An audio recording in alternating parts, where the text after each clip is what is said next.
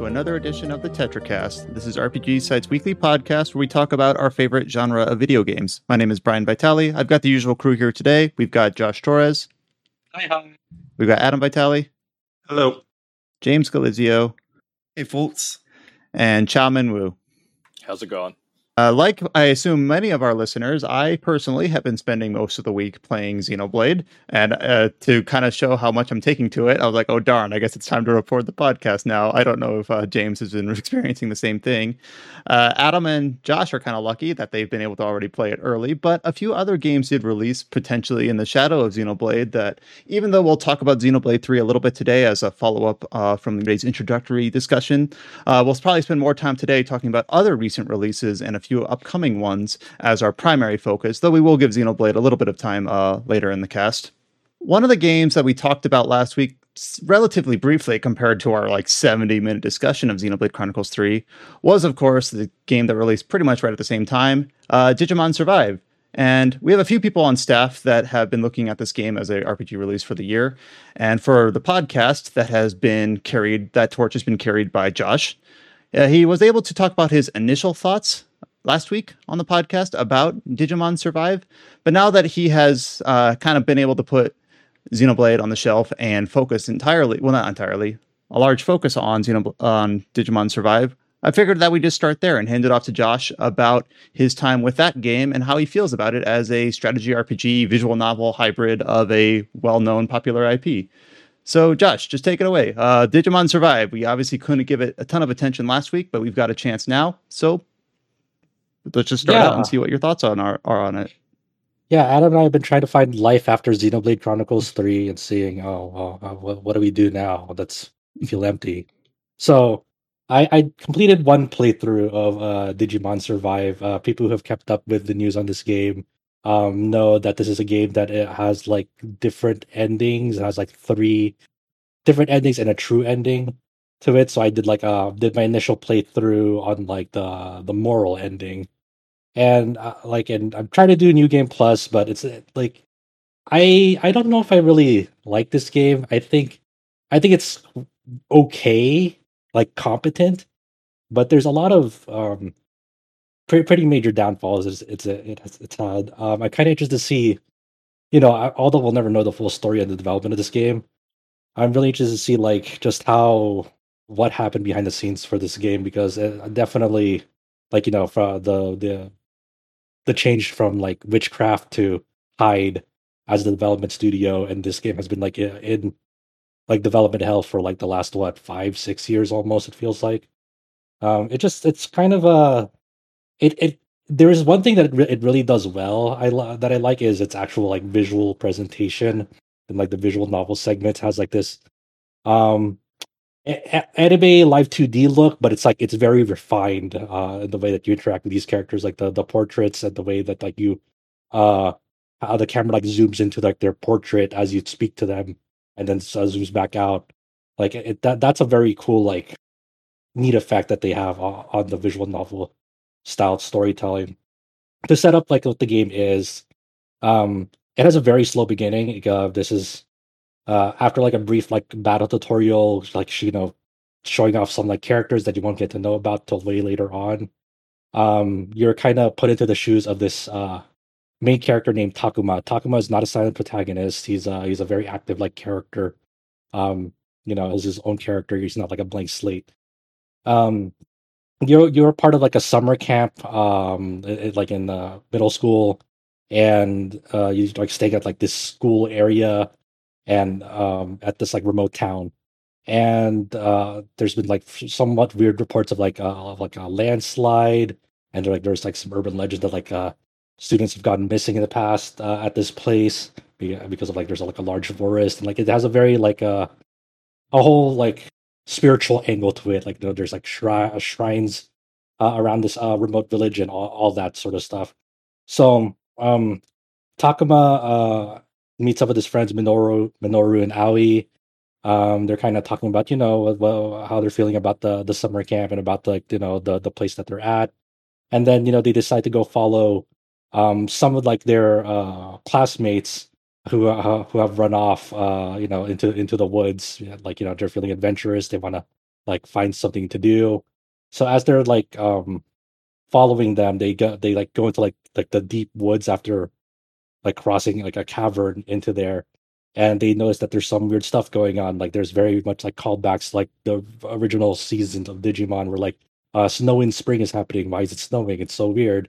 And so they start like noticing that there's like this weird phenomenon um that the that they're noticing like like some like there's like a presence there but they don't exactly know what's uh, what's going on as they're trying to find these uh you know their classmates and they also meet with a with a like a local like uh archaeologist of sorts done uh he calls himself the professor so like he's like a, a professor and but he's he's like his main specialty is like um studying these ancient ruins.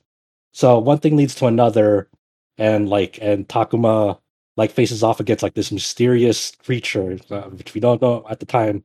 Uh, they never call them digimon they call them Kemonogami in the in this uh in this game so uh, as he as he's trying to protect everyone from like this hostile digimon um he like uh, falls down like a hole and then he he ends up like in almost like a mirror version of their reality where like uh, like things look the same but like the state of things are different so like it is like mirror like dimension almost that he falls into My Um, brain is going uh, Termina.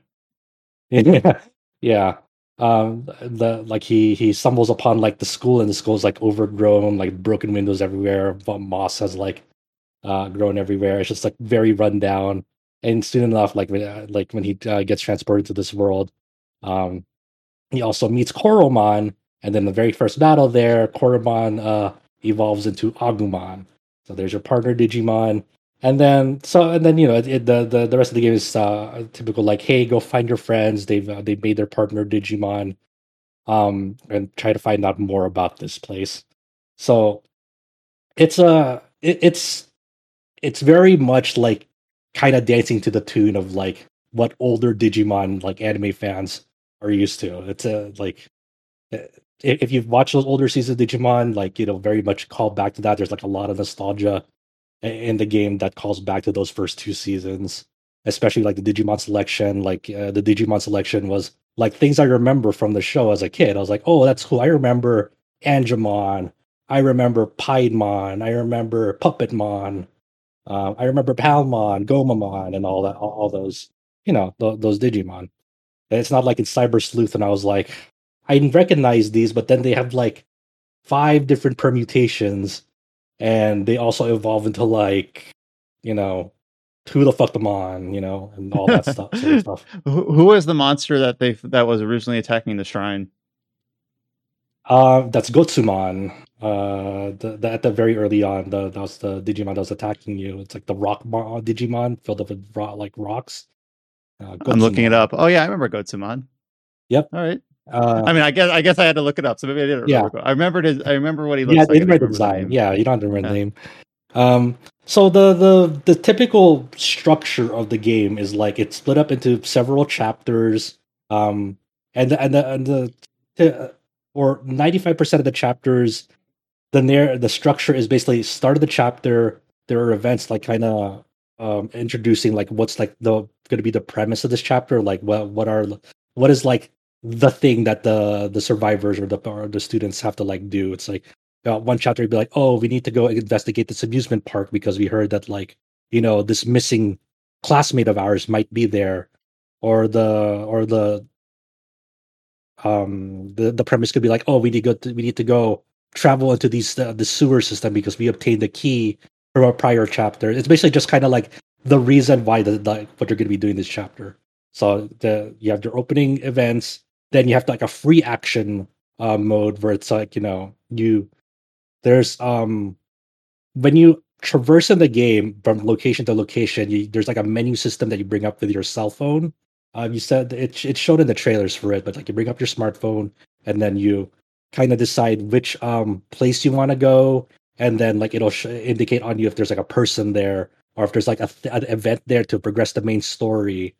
Um and and th- these consor- consume free action points so like for example if you have like 12 free action points you can go into like the the music room and it might have um minoru there And if you talk to Minoru, it'll have like a it'll indicate like with an icon this will consume a free free action point. So you talk to Minoru, and uh, typically you have like uh your conversation will lead you to like a multiple choice uh dialogue where like you one of them will uh enhance the character affinity uh for that character or it'll have like uh, a a decision that'll uh bring more points to either to your moral harmony or wrathful alignment like your karma system of sorts so that's kind of like the the big two like like Gameplay systems systems. behind yeah gameplay systems behind like the the split decisions uh there so you know you kind of uh that's a way for you to interact get your character affinities up or get your like karmas uh, points up. Um after that you know more events will happen like uh, a, a conflict will arise after like you progress the main story after this initial free action. And then at some point uh you know uh due to like the conflict uh in that chapter it'll be like an exploration mode now where you have like the same um like system like free action except there are no free action points. It's basically just like hey go go do whatever you want. Um the, none of these points are going to be depleted. Um so it's still the same thing of like going to places um talking to characters. You can find hidden items with your cell phone if you want. Um and you can progress the main story whenever you're ready uh on that. And then usually after that it'll you it'll lead to events that'll lead up to like the the chapter's like final boss of that chapter and so forth and then the loop begins again with the next chapter and that this that like they- stick to this structure like to a t for most of the game which is kind of really annoying because like it, it that doesn't feel very ambitious in that regard it's like very safe because you are you already you already ha- anticipate like this is going to happen now uh, with that kind of structure um And how many And- and chapters so- are there? um, there's like twelve, uh, uh, at least for the for the ending that I'm at. There's twelve. Um, so uh, in between like the the the free action and the exploration phases, where you kind of le- you can go wherever you want to talk to these characters. There's also um free battles that you can do to like you know grind up your Digimon through the strategy RPG uh, aspect of it, and you can also find uh, uh, battles like in the environment, like when you scan, scan an environment and like oh there's like a thing on my cell phone and then like when you view like the the scenery with your cell phone sometimes you'll see like glitches in the environment and like usually it's, a, it's a, uh, an item like a consumable item that you can use or uh it could be like a, a an enemy's trying to ambush you and you can choose whether you want to um battle them or not and usually you'll have like different digimon uh available to you uh as opposed to the free battle uh and so forth um the strategy RPG uh, system of it is pretty bare bones and light for the most part. Um, Digimon usually have like a standard attack and then like one unique attack to them, and then like so they normally they only have like two attack options, and then you can like equip like for like moves to the to them with like items that you get. So like, um, let's say you get like a crystal that's like glacial rain, you can equip it to a Digimon, and then they can activate the they can now use the glacial rain spell uh, and so forth that you want. But other than that, if you don't equip those items, um, they're stuck with those two moves and those like other additional um, moves, whether it's like another spell or it's like a buff or a debuff.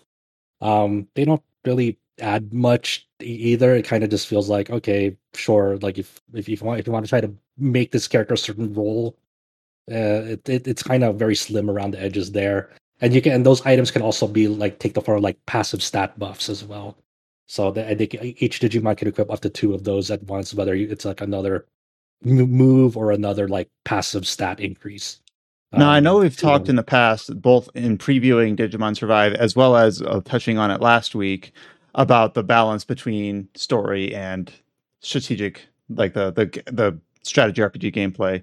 Uh, in the context of like the chapter unfolding and like this, that you mentioned how it's very rote and re- kind of repeats itself. Like, how many story battles can you expect to play through per chapter? I mean, if you're not doing any of the free battles and like uh not engaging with like the like the ambushes of Digimon, like if you're just going with like the main the main game and just story battles, you're just you're maybe thinking yeah, roughly eleven to twelve uh story Oh, that's- battles. That's actually higher than I thought it would. I was expecting you to say like three or four, but I, No, I don't no, know. I mean, the- there, there there's there's a chunk, but like you're, there's like the adventure sections are like way more than like the battle sections. Like it's it's the people will still feel that like seventy percent adventure visual novel to thirty percent RPG battle split. Um, you can you can try to drive up that percentage more with like the free battles, but they're very like like free battles are just there to like grind up stats because later on, if you if you haven't like the, like built up your Digimon, you will run into like stat checks that like you just cannot battles. You just like will be very very difficult to nearly impossible to win if you don't meet certain stat checks because um that this game like in Digimon fashion, like the en- enemies um enemy level progresses by um digi digivolutions or evolutions like you know so most of the enemies you run into will be like rookie form at first then uh, like later on there'll be champion and then ultimate or mega or if you're going by the japanese uh iteration it's like it's like perfect and then ultimate which is perfect is ultimate form in english and then ultimate is mega form it and that, oh, i remember that. I, I remember yeah. that from like cyber sleuth or something like that. Like oh yeah that's how it works. Yeah. Yeah. So so like by the end, most of your enemies will be mega. and you're if your Digimon are still stuck in champion or ultimate form, it's those are going to be really tough battles because those are just like hard stat checks of like, hey, be, make sure that like your Digimon are like at least uh, high level ultimate uh, forms or like or like mega form, um, to like just to take these on. So mm, so like the free battles uh and those ambushes like you can actually recruit like digimon on top of like the main story digimon that you that you get. Um so, and they have like a, a, negotiation system. Um somewhat like smt it's it's kind of it reminds me a little bit of persona 2 of how how they handled it where you know you talk to the digimon and then there's like six pips at like above them and then you're you're asked three questions with four with with four responses uh each and depending on the responses, those pips will fill up. Like a, a, choice may fill up one pip, another choice will fill up two pips, and then other choices may take away pips from them. And you need at least three pips filled up for them to give you the option of like, hey, either do, do you want to recruit me, or I'll give you, or do you want to give you an item? And then when you when you ask the, them to uh, join you, it's like a, a RNG percentage chance of like, hey, be my friend, but then it'll say like above success rate like forty six percent or 25%. So even and the more that, pips, the more successful or more likely no, to be successful. No, no, huh. nope, huh. no. So it's it's weird. Like even if you get like a even if you do perfect responses and fill up those six pips, it'll still it'll the success uh, rate will remain the same uh, on that end. I think I think the only way you drive up those percentages is like by the karma alignment of the of the Digimon. Say like you feel like you're like on the moral path. Uh, the moral uh, it represents vaccine Digimon, so vaccine type Digimon will have higher percentage rates to know the, the Gryffindor Digimon. Yeah. Um, and, but it, it it's very abusable, right? Because if you if you want a Digimon, like and like and when they when you fail that uh, RNG uh, success rate check, they'll just flee. But all you have to do is like, okay, well, I really wanted this Digimon, so all you have to do is like press start during mid battle and say retry battle, and it'll like respawn that Digimon from the start, and then you can just like talk to them again as soon as like you get your turn and like try again and then if oh no they ran away again we go retry and then just d- d- keep on answering them the same way so they're satisfied and then do the rng check and then they either join you or you don't and if you don't if they don't then just go retry the battle and do it again. So it's a very tedious way to just like i, I just i just feel like hey uh, like what you were saying if you get if you get more pips that should raise your success rate uh, for that instead of always remaining static uh, yeah, because at least that way, if you had to restart the, uh, it's almost like demon negotiation. If you have to restart the negotiation, you can kind of say like, "All right, that wasn't the right answer. What is the right answer? Oh, this is the right answer. There, I'll have a better chance of getting it now." So you can feel like there's some sort of progression towards getting the Digimon you want. Um, yeah, and, and then yeah, uh, yeah, it's it's like it's not great in that regard. And then, uh, of course, as you uh, go through the game, like you'll start realizing it's like oh like negotiating with rookie digimon like feels almost pointless like early on as well because yeah yes you can just use consume mats that you like find uh, find later on in the game to like evolve them but you can also just like recruit their like evolutions later on so you don't have to like spend those mats wasteless like you know, needlessly on them because you can just like recruit their higher forms later on uh, as well Are they Um, any so- weaker t- if you recruit like a champion form without training it up from a rookie? No, because they'll, they'll just they'll just they'll just start at like their their base level and you can just like grind their levels. There's no Huh. there, there's no um you know th- there's no benefit uh of like recruiting like uh weaker digimon and uh, training them up there's like no like affinity bonuses or anything like that to add on to their stats it's just like whatever the levels dictate so In so, in some ways, I kind of like that because that way you don't feel like penalized for like, oh, I never, I never upgraded my Birdramon from a Biyomon. Therefore, if I capture a Birdramon, it's going to be weak. But so I, I do like that it allows you just to capture a new. Cha- can you eventually cha- uh, capture like ultimates or higher than champions? yeah you, you can you can you can uh, negotiate with ultimates and megas and it'll be it's it's treated the same way there's no it's, it's not like easier or tougher it's just you can just do it Oh, okay. Yeah. Um, other than that, uh, the, the strategy RPGs, they're like they're the the way you control them is kind of clunky because there's like three zoom levels, and even the farther zoom level still feels too close. The camera snaps at corners, so like there's no like free camera like rotation. It's always snaps to a corner uh, on it. So like some camera angles still look like shit no matter which corner you snap to. Um, and like when you deploy digimon especially when you're like you're retrying uh for a stage to like negotiate there's like no like um easy way to kind of just deploy everything at once. So there's like no button to say hey like deploy like my lowest level digimon or deploy my highest level digimon. It's always like you al- you can usually deploy up to six digimon in battle um and it's always hey go click this digimon go click the space go click this other digimon it's like always always one by one. It's like it feels like it's too many button presses to like for like something how, that should be how many do you deploy per battle? like uh, up to up to six usually. So, so Okay. the number may vary for some main story stuff but it's usually up to six.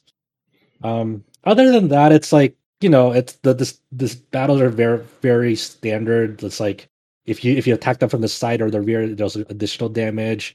Um you know vaccine that type digimon are, are strong against um wrathful which are strong against harmony or something like that you know there's your typical rock, Virus and data, if I remember right. At least those were Yeah, the English virus. names at one point. Yeah, yeah, yeah. Because because like the like the the karma is like associated with the with the types, and it's like it's just only like found out like a quick tooltip in the game. Like moral is vaccine, harmony is data, and wrathful is virus.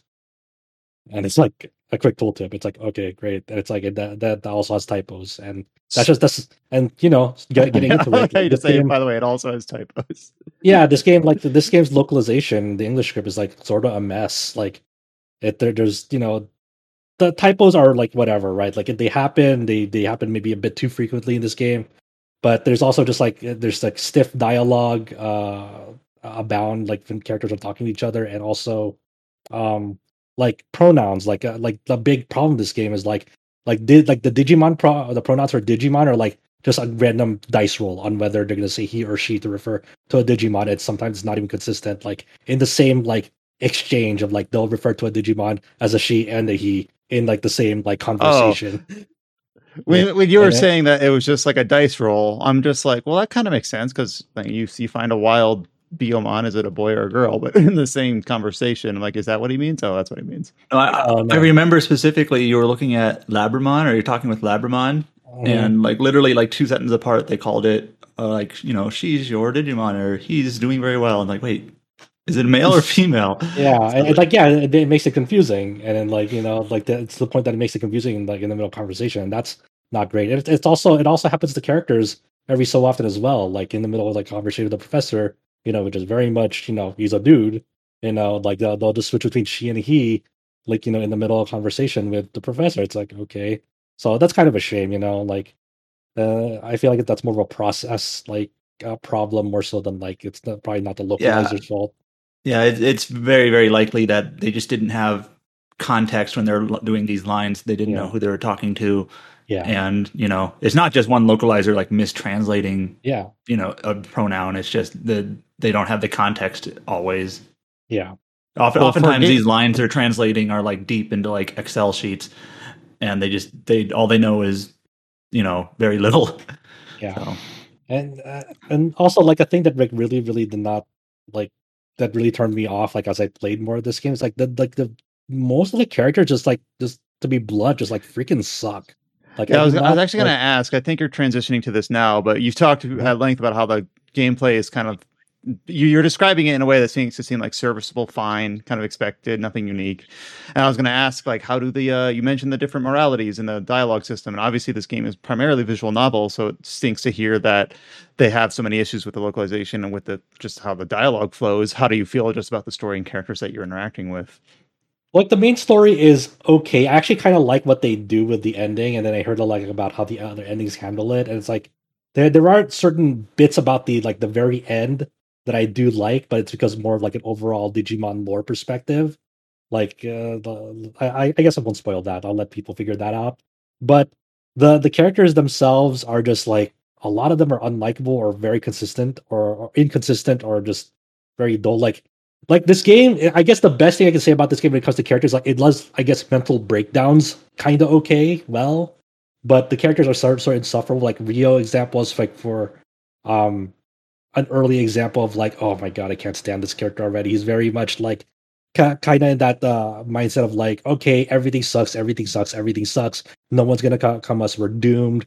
We're gonna like you know we're never gonna like eh, very very pessimistic very cynical about the whole thing. And it's just like and people try to reach out to him he's just like just just not there He just uh, you shuts know, down. yeah. Pretty much. And just like you know to the point that like a, like a, a later a, a later like um villain like disguises himself as like a, as a woman. And like uh it's like oh man they look like my mom. And just he just, keep, keeps on calling them mommy and whatever. Uh, What? he's there. Yeah. Yeah. And then an- another one um god, god bless lopmon but lopmon's uh, partner shuji uh really freaking sucks.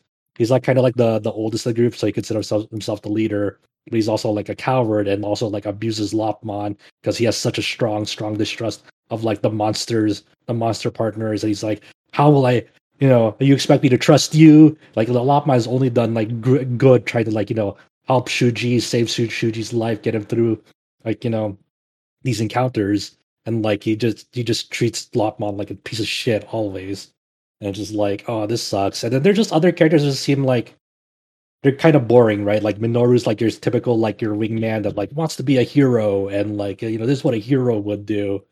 Um, Ao Aoi is like your other like uh uh, main like side character where you know she's kind of like the, the kind of the shy girl of the group, but like there are moments in which like she kind of takes charge a little bit versus like she gets fed up and tells people to shut up like in like in, like when they're having heated arguments and like at a, a later turning point like you know she kind of adopts a more like leaderly role. But like but she in in the way there like she's kind of very boring and kind of like played very stereotypically in that in that um kind of archetype and also like these characters have like you know kind of quote unquote moments of character development where once you get them to a certain character affinity um their digimon will like evolve to like ultimate and mega uh, and like these are kind of the, these kind of remind me of like these optional heart to heart events from Xenoblade, where like when they reach those certain character affinities, like their number is like a certain number uh, for them. Like on the during the exploration or free action phase, there's like a a, new location called like the deep forest or the deep woods, and then you go into this area, and then you see like a, a brief like conversation or situation where they like get ambushed by a uh, by a hostile Digimon, and then like during the scene before battle, you just see them. Oh, I'm gonna like do this and this and this, and then the Digimon's like, "Oh, you're powering me up with your feelings." So like they, um, they they go they go evolve, and then you know right after that, after you get like the the the they evolve and they do like their battle one on one battle against the other hostile Digimon. It's like, all right, the you know you're you're awesome now, you're doing well, like you're this kind of newly reformed person, and then when you go back to the main story when it's like when it, since it's like an option thing, they're still a piece of shit. They didn't really like learn anything like organically, um, because you know that was just a, a, an optional thing that you could have reached, you know. So It is kind of interesting how that sort of mirrors the discussion that you had about the Xenoblade 3's lack of heart to hearts, where in the other games in that series, we talked about how these nice moments of character interaction were kind of sequestered off into these optional dialogues that couldn't be reflected in the main story. And it's like Digimon Survive has these things where the, the main story really suffers for it, especially when these characters seem like they're. T- when you said initially that you just didn't like these characters, yeah, you're saying that some of them are just kind of boring or archetypal or bland, but some of them seem like they're genuinely written to be like, you're not supposed to like this character because he's an asshole and then he might have his comeuppance in like a side story, but that can't be reflected in the narrative. Yeah, yeah, that's it. Um, huh. Yeah, I, I, I, definitely some of them are like they're written like you know purposely to be like that, but it's it's done in such a way that it's just like there's like there, there, there's a way to like do that and then like kind of redeem this character later on, like if you if you learn more about them.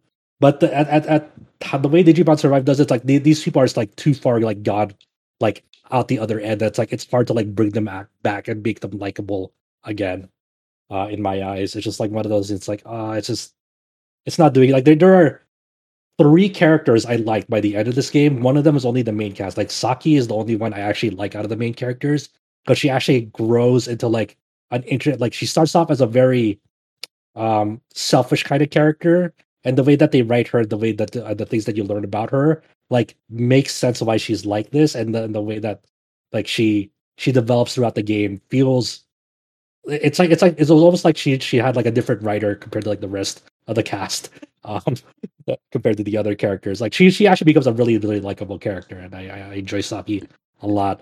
The other characters i like by the end are the professor and miyuki um but like the, they're they are characters that are like that you learn more about them like way later into the game and I, I, I like how like um how what they're what why they're there essentially.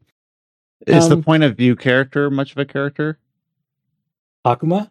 Yeah, like like the, like the main character. He's okay. Like he's your standard. He's your standard Digimon protagonist of like you know we'll get through this uh, all together. Very like you know uh he, like he, he's your typical well, shonen protagonist almost right. Like he's not he's not really that interesting, but he gets the job done. Inoffensive. You know? Yeah, yeah. Okay. So he, he he's he's not weak or anything. He's just kind of like he, he's he's a go getter and like you know he's just kind of doing what it needs to be done to kind of get through the game. He's nice. He's, he's not. There's nothing about him that makes me go like. There's nothing about him that offends me or anything. He's like he's like mm-hmm. okay, yeah, cool. He's there. He's he, he he's occupies there. space. Yeah, he he he he gives. He's like you know he's like the typical like Shulk character almost of like he's like yeah like he get he, he he's he's kind of likable because like you're playing him, and thankfully he's not an ass. So, uh, so he's all right.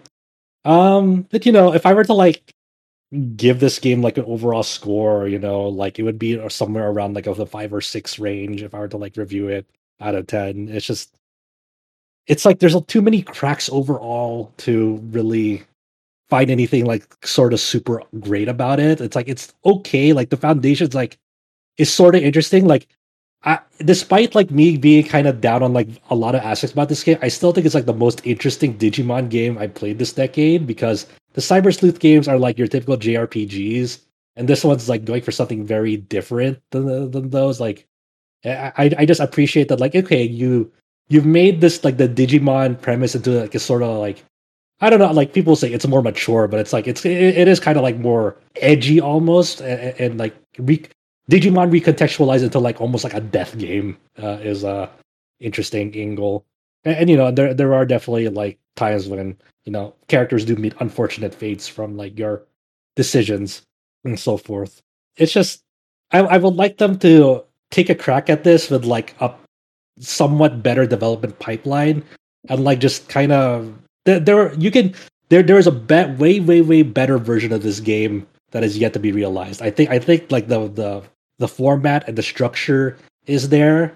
I just think like they just need to like really think about fleshing out a lot of these systems, like making the narrative structure a bit more freeform and unexpected instead of sticking to this, you know, strict linear like narrative structure and like fleshing out like Pokemon ability, uh, not Pokemon, Digimon abilities uh, in battle, uh, making it so they have like more like unique moves to the Digimon themselves instead of like, oh, here are your two standard moves and you can like equip them with other like things if you want. Yeah, it sounds like this game just really suffered due to it. I mean, a lot of games end up going through development struggles, but just coming out the other end, this is a game where it seems like based on your experience with it, you can kind of see where it suffered for for having that experience during development. Because I remember like an earlier episodes of this podcast, we would have like the yearly check-in, like, by the way, Digimon Survive was delayed a year. By the way, like here's a here's a note from the producer saying they're sorry. And it's like now it's finally out. And I don't I don't want to say it's come out with a whimper because uh, actually the game is done pretty well on Steam. I think Adam was comparing, or he had found someone comparing the sales of Digimon Survive on Steam compared to like all of the Square Enix output this year, and it's the actually kind- reviews specifically. You know, people use review count to kind of estimate sales, right? yeah, it's And like it's what is the quite a lot considering it's been out like a week. So yeah, the rule of thumb is like there's a sale, uh, ten sales for every written review on Steam. Obviously, that's with huge error bars. That's just a, a Well, heuristic. Hmm? I've actually heard like 50 sales for every review. I thought it was fifty to one. Yeah. Oh, yeah. sorry, I just I just probably misremember misremember the number. And, and also, like, uh, like think about like, there's also the factor of like there was no like pre-release code for Digimon Survive, so people are eager to like get the get the word out there to other people, say like, how is this game? And there's like more incentive to do that because there's no like big outlets that like you know were able to like give their feedback on the game beforehand. So like you know it's very valuable at this critical point in the in the game's lifespan of like word of mouth essentially like Mhm. um getting get like you know making sure to like to uh, communicate to the developers and the publishers that hey there is interest in this type of game in the future. And i think people are um for better or worse you know pe- people have different different opinions on this game uh of course of like because i think people i think i think people genuinely want this game to do well despite its problems. And i i I agree with that sentiment you know i think there is something more there. And i, I hope this is like a one and done thing. This despite you know my issues with it there is games can get better i believe me games there, there's there there's the capability for a game to get better with future installments No, but thanks for sharing about your experience uh, more at length with Digimon Survive. I know we touched on it initially last week.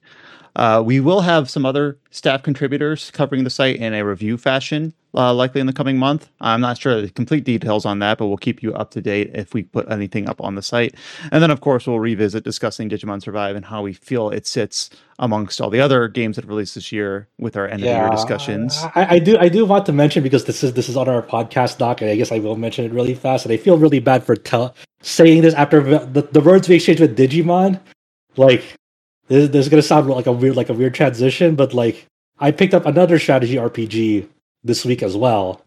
Um, it is that Full Metal Alchemist mobile game that really launched in Japan, and that's also a strategy RPG. Um, it's only in Japanese. There, there's no planned global global release yet or anything. It's published by Square Enix. Um, I don't know who's exactly developing it, but um, it that is like a game that has like more interesting strategy RPG systems than Digimon Survive. And like I feel bad saying that, but like it's true. Like when I'm like playing that game, I'm like I'm making more interesting decisions in the middle of combat than I ever did with Digimon Survive. With Digimon Survive, I usually just like turn on auto battle for free battles and like let it play the game in its own while like auto battle and something like Full Metal Alchemist is like it would be to your demise almost because of the way the game the, the game struck, uh, structures its battle system. Um, to to kind of go back a little bit. The, the you know, First of all, for people who just, just, to, just to cover it, what's the name of this Full Metal Alchemist mobile game? Other than just, I saw you playing it, but I was just like, oh, it's that new Full Metal It- Alchemist, Full Metal it's Alchemist literally mobile game. Full Metal Alchemist Mobile. That's the Oh, name of the game. Oh, okay. Yep. Very straightforward. yeah. So for people who don't know, you know, Full Metal Alchemist, uh, Alchemist was a very popular manga uh, back in the day. It had two anime adaptations. Uh, one was like had like an original anime original um, sort of flair to it that people didn't really uh, enjoy, and then there was another remake called Metal Alchemist Brotherhood that stuck with the manga storyline, and that's very, very, very highly regarded uh, in the anime community.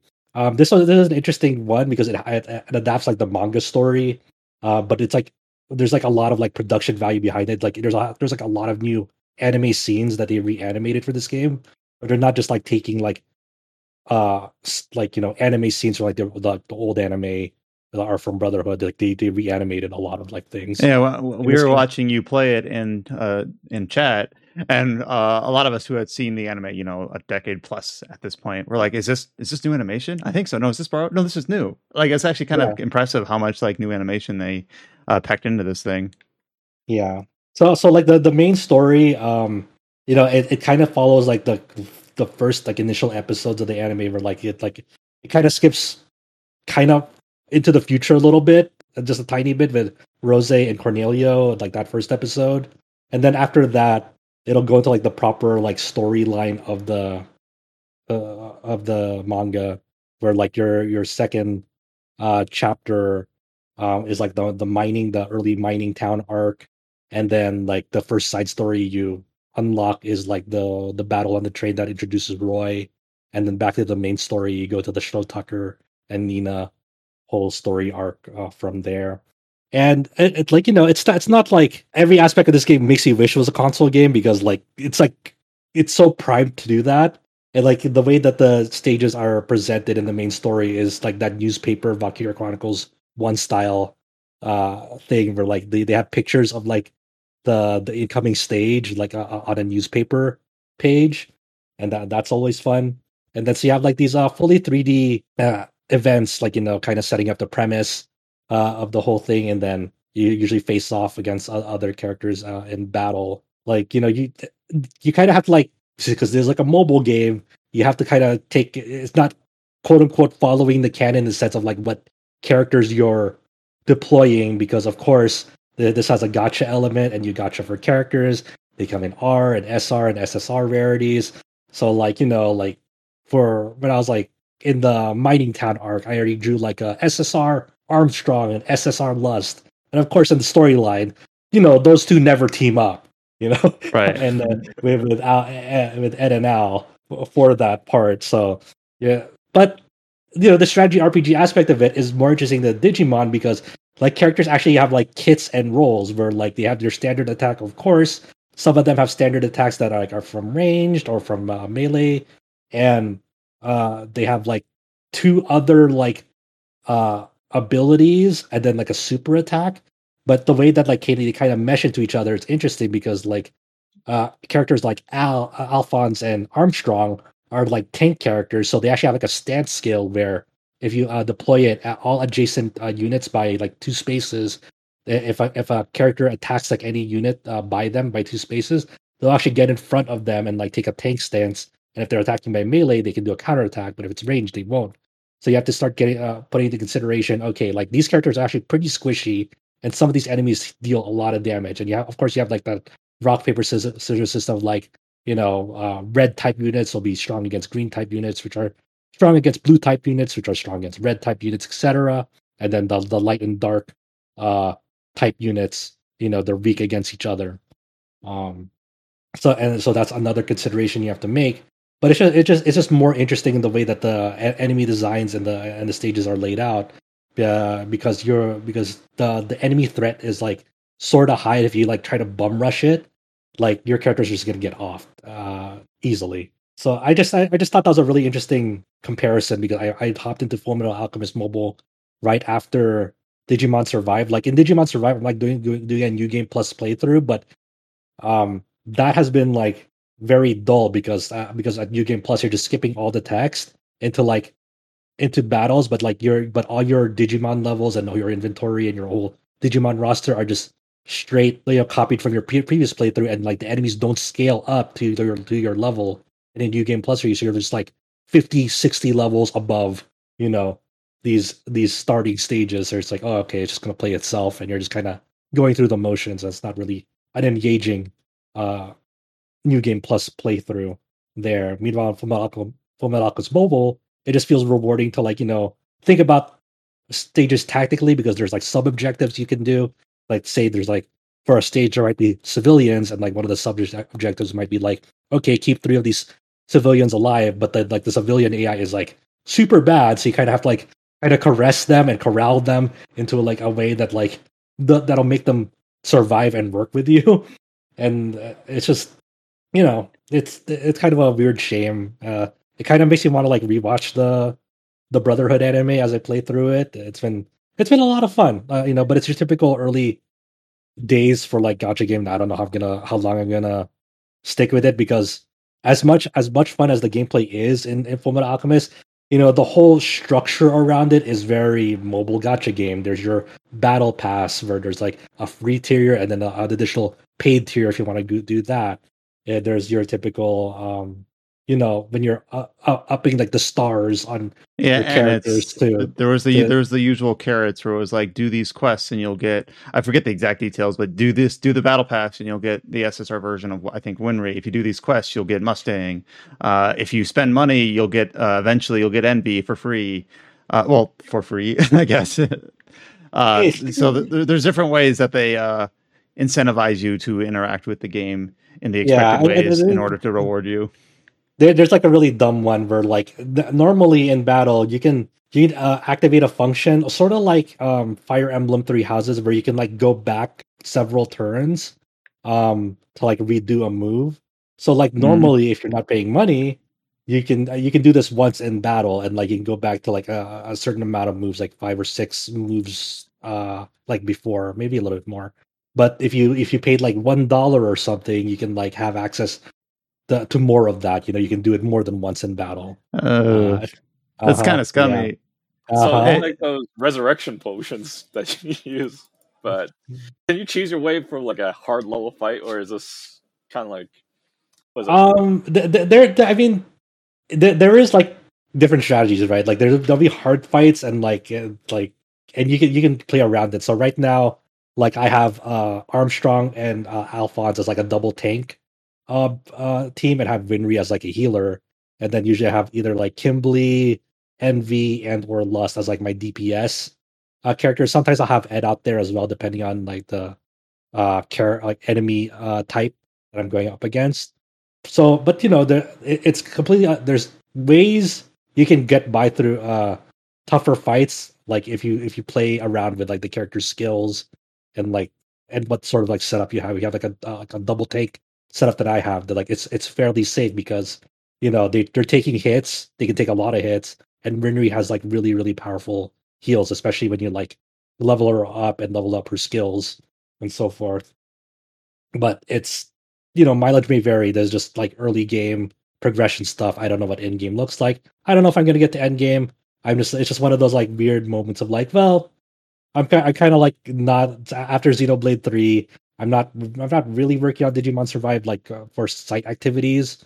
So like uh, i kind of have like a, a spare moment to breathe and like check out other games that like i typically wouldn't if i were busy. Um and that stuff. But i, I think if, if this got a global release like I, I would probably play it a lot more. Um because I, I do think like the, the the game itself is interesting despite it having like the really scummy gacha things um you know around the edges which is it never feels good to be honest but that's that's how the these games are designed and structured. And that that's what that's what- that's what makes money. It's Yeah, like it's that- been fun to watch, but I yeah, I would never play it myself. yeah mobile game developers like you know the, the this it's down to a science right? This is uh, they, they've done many many studies throughout the years of like here's what works and what doesn't. So this is the structure of games now. And yet they still shut down somehow. i mean that you know it has to be it has to be interesting too. Like you know for in full case they they they have a big ip behind it so i think it'll probably last. But if it's like something like uh, a totally unknown ip it's going to be a lot harder. And it's not even just mobile gacha games right? Like this structure exists in a lot of free to play games like MultiVersus for example has like that uh free and paid battle pass type of deal. And like and you have like a whole perk system as you progress character levels uh, through that. You can't pay for that but you do have to grind it and you have dailies to complete uh as well to get battle pass stuff and et cetera et cetera it's not just MultiVersus but you know many other games not just mobile games have that structure in place Yeah, like MMOs and uh Mhm. God, what what is the Yeah. type of game that like uh Overwatch is called? Hero shooter. Uh, box shooter. shooters I don't know, I don't know, hero Shooters. shooters yeah hero shooters i guess but you know like the like you know league of legends like moba style moba Yeah, uh, MOBAs. MMOs even have like dailies. Yeah. so so yeah that's just what i've been up to uh Yep. I was gonna say, I mean, Granblue has his big summer stream this just yesterday, but no news on Relink. It's more about the mobile game. Sorry, guys. You you did you did like uh child you, you were kind of getting into like when I was uh, streaming the Full Metal Alchemist game. And like oh we should mention also this get that game has a really funny gacha animation that makes us like really question like our generation because the gacha animation is ed goes up to a phone booth at a tra- train station and it has a, like a full-on like circular dial phone in a booth that you have to put in numbers at like in a, in a circle motion and then you'll get like a ring uh, from it and then you and then you pick it pick up the phone and then a train comes in with your gacha characters that you pulled It's a boomer mobile game. Only boomers Yeah. can play this gacha game. So we, we, just, we just like the, we just like thought about it. It's like, well, how many like Do, do modern teenagers know what a rotary phone is? yeah, I, I think the best part is you could choose a phone number. So uh, we, I told Josh to call nine one one, and he got nothing. yep. Feels bad. I wonder if that like seeds the RNG in any way. I have no idea if the doesn't phone. I, I have no idea if the if the pho- if the numbers make a difference because I think you still pick up the phone without putting in any numbers. I think it's just there for like flavor, but who knows? Maybe someone will data mine something. It's like, oh, you should have been using these numbers for higher rates. That'd be really fucked up. I think that's like illegal if you do that. I mean, there are some scummy tactics with all kinds of gacha games. Wasn't No. there one in the Dragon Ball Dokkan battle where you can never get certain characters on your Uh, account, and then people found that from data mining, and they said it was a bug? Oh yeah, there's definitely yeah, there's definitely like weird like in the past mobile game shit where like you, when as you create an account, like uh, the certain accounts will be like seeded to like never ever get a character, and like you just won't know that because that info will never surface. So there, there's definitely been scandals like that. Yeah, that's fucked up. Yeah, yeah, I- I'm glad I don't play mobile games. Yeah, good. yeah, don't do don't be stupid like us. yeah. Well, Yeah, we, we just watch mobile games get played in chat and then have a laugh about it. I mean, this could be our mobile game talk. I mean, even Dragalia Lost had its ending, so you could sit back and watch the ending on YouTube. You don't have to install all that nine gigs to watch it. Yeah, Did you, is that yeah. is that how you spent your week? You watched the Dragalia Lost ending? Well, better than spending five hours in playing to catch up. yeah? I mean, you know, at at least it's getting like you know a proper send off, which is I, I think most mobile don't games get don't even get. you know. Yeah. I, I feel like a lot of games it's just like you're just suddenly over. It's like reading a manga that just got just randomly ends, and you're like, ah, we'll see you next time. Never. Yeah, yeah. We'll, re- we'll Reminds me- revisit the. Well, yeah, we'll This revisit this like a year or two ago when we watched the uh, Kingdom Hearts mobile game summary. I forgot we Oh, did that. It was did it for like Isn't ten million the second hours. isn't the second half of Dark Road supposed Not, to be it's not, it's not done yet. Yeah. I thought it was supposed to be done by now, but it's not. They keep delaying it and pushing it back, and it's like okay. At this point, they're probably going to delay it to like Kingdom Hearts 4's launch. Like, aha, there we go. Well, I have to watch this to understand Kingdom Hearts 4. Hey, man, you, you kind of do for some aspects of the Kingdom Hearts 4 thing, right? So, Uh, hey, they have that Strelitzia girl who is Uh-huh. on the mobile game. So, yep. so yeah. Like I said, we don't have to play everything. I mean, Josh even watched the entire YouTube of the Kingdom Hearts mobile game, wasn't it? Yeah, I watched it with Adam and Brian and whatever we did. we didn't that watch the whole thing. We watched like half of it. I don't know. I don't know. It, was- it was a long I. I, I wonder. I wonder if George ever ended up playing Dark Road. I miss that man. Secret we'll never know. Mm. It's like the mystery of Atlantis. Yeah, All we'll right, talk so- about another mobile game in a little bit. Let, us uh, give other games the spotlight. All right. So if you were uh, if you were eyes glazed out during the discussion of Full Metal Alchemist, Full Metal Alchemist Mobile, uh, there's another upcoming game that is kind of like the next one on our major site radar uh, for a major August release, and that is of course Soul Hackers 2. Uh, we did. Sorry, we didn't do anything on the site for an official preview coverage for that game. However, Adam has had a chance to start playing it. And so we figured we'd take the time on this uh, podcast here to, to allow Adam to kind of give his initial thoughts on Soul Hackers 2. He's been able to play the starting part of it and just say, like, what sort of game is this? Uh, you know, is it similar to other Atlus games or not? If you play Persona or Shin Megami Tensei 5, is it more of the same? Is it very different? Uh, so, Adam, just Soul Hackers 2, what is it? How do you feel about it? You, as a veteran of many Atlus games, are well qualified to speak to it. So just kind of take it away. Okay, so I guess how I'll start this is that if you've played the original Soul Hackers, or I should say the 3DS version, which is a remake of the original on Sega Saturn, uh, you know that Soul Hackers is a dungeon crawler, like literally a first-person, you know, step-by-step maze labyrinthian dungeon crawler. Blobber. Uh, sorry. A blobber. Oh yeah, a blobber. Uh, I think sometimes people have specific like uh, criteria niches for where what's a they, blobber. yeah, like well, it has to be a blobber. It has to be like a Western style or wizardry style because it's not wizardry Ah. style or whatever.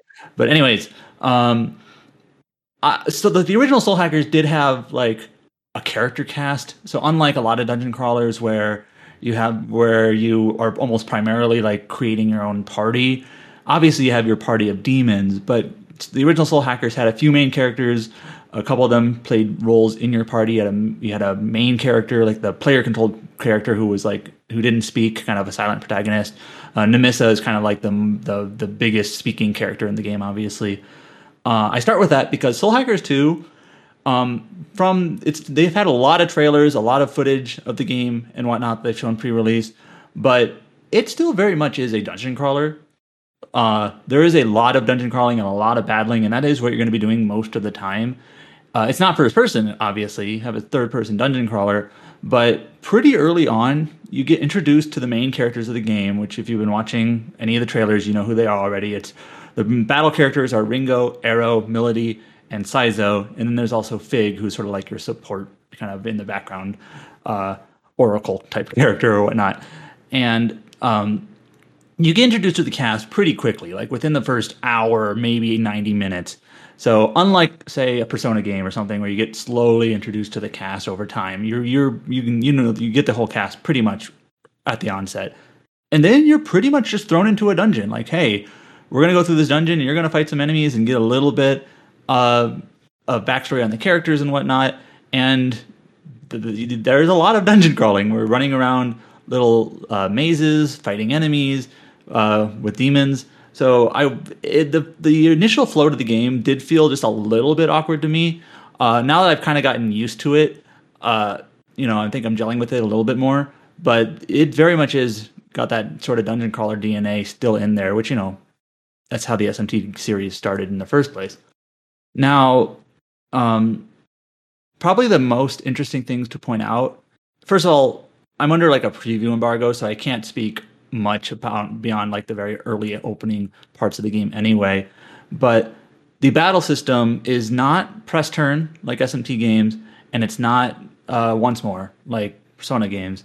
It's instead more of a simplified system where you have each character gets one turn per round. There's no losing turns or gaining turns uh, for you know hitting weaknesses. That's a key component of almost any SMT or Megaten uh, battle system. Is you hit a weakness and you gain extra turns, or if you hit a if you hit like a resistance or whatnot, if you miss, you lose turns. That's not in here at all. So it's very it's more simplified in that sense. The the kind of the unique gimmick that Soul Hackers has is if you hit weaknesses, you you start building something called a stack. And they've explained this in the pre-release footage also. But basically, at the end of every round, like once every character has had their turn in a round, uh, you perform like a special, kind of like an all-out attack. It's called a Sabbath or Sabbath, how you pronounce it. And they you do kind of like a hit all attack on all the enemies, and then you do it again. And that's basically every round, every every battle. It feels most similar to the demon co-op system in Strange Journey, if you played that, where um, you'd have like extra demons kind of joining in on attacks if you hit weaknesses. Um, but otherwise, it's it's more simplified. And I don't know if I like it. I kind of miss the more strategic elements of like gaining turns and whatnot. However, one thing that this game does that a lot of games don't, like Persona games, is that you can change the demon equipped to each character at any time in battle. So unlike you know any Persona game where you have your main character who can switch demons and then everyone else is set, in this game, or I should say modern Persona games, in this game you can anyone can equip any demon. So that actually makes it feel a little bit more like Persona 2. That's somehow the second time Persona 2's got mentioned in this podcast. And um, there's some strategic elements there. Like I've had, I've one of the early boss fights in the game. I was cycling around some of the demons I had to get certain buffs up or to get certain abilities because you know certain demons will have will come with certain abilities, and um, I think that's got some potential going forward in terms of this sort of flexibility in uh, in your in your demons in your party cast. Obviously, since you can't like switch out characters, this is sort of like the the the alternative is that you're switching out the demons that they have equipped. Now, now, Now- can can multiple characters equip the same demon or no? Uh, no, I don't think you can. You know, you can't. You can't have more than one demon of the same type in your kind of demon pool. So no, but um, so I'm not very far into the game. I'm a little bit past beyond where I'm allowed to talk about in the uh, in the preview uh, embargo sense. Uh, one thing that's kind of interesting to point out, uh, Josh and I were thinking about this, I think just yesterday, is that I think this is one of the few Megaten games where you don't have a silent protagonist. Because almost every other Megaten game, like a Persona game, SMT, the original Soul Hackers, Devil Survivor, uh, Digital Devil Saga, any Raidou Kuzunoha game, they're all silent, the main protagonist, where the Ringo is not.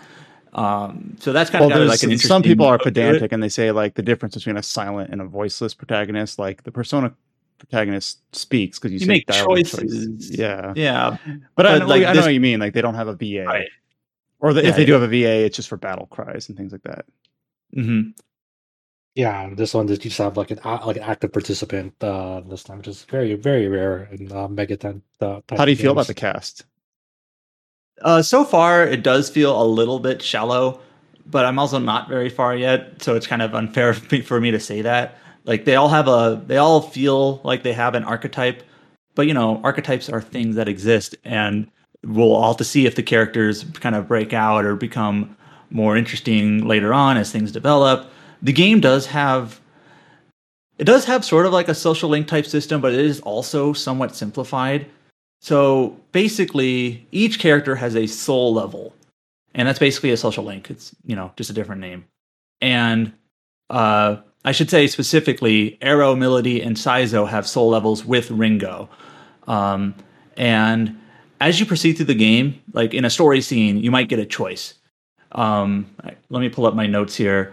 Whereas where you'll make a choice, and depending on the choice you get, you will uh, um, raise your soul level with one of the characters. Like for example, here's just one of the choices where uh, you meet um, you meet Mimi, who is Fig's uh, like owl, a little drone thing that kind of explores the dungeons with you. And one of the things you say is, "Does it have any weapons?" And that that makes Milady uh, happy for some reason. But the thing is, is that uh, the game will actually tell you whose affinity it'll increase. So you're not blind to it.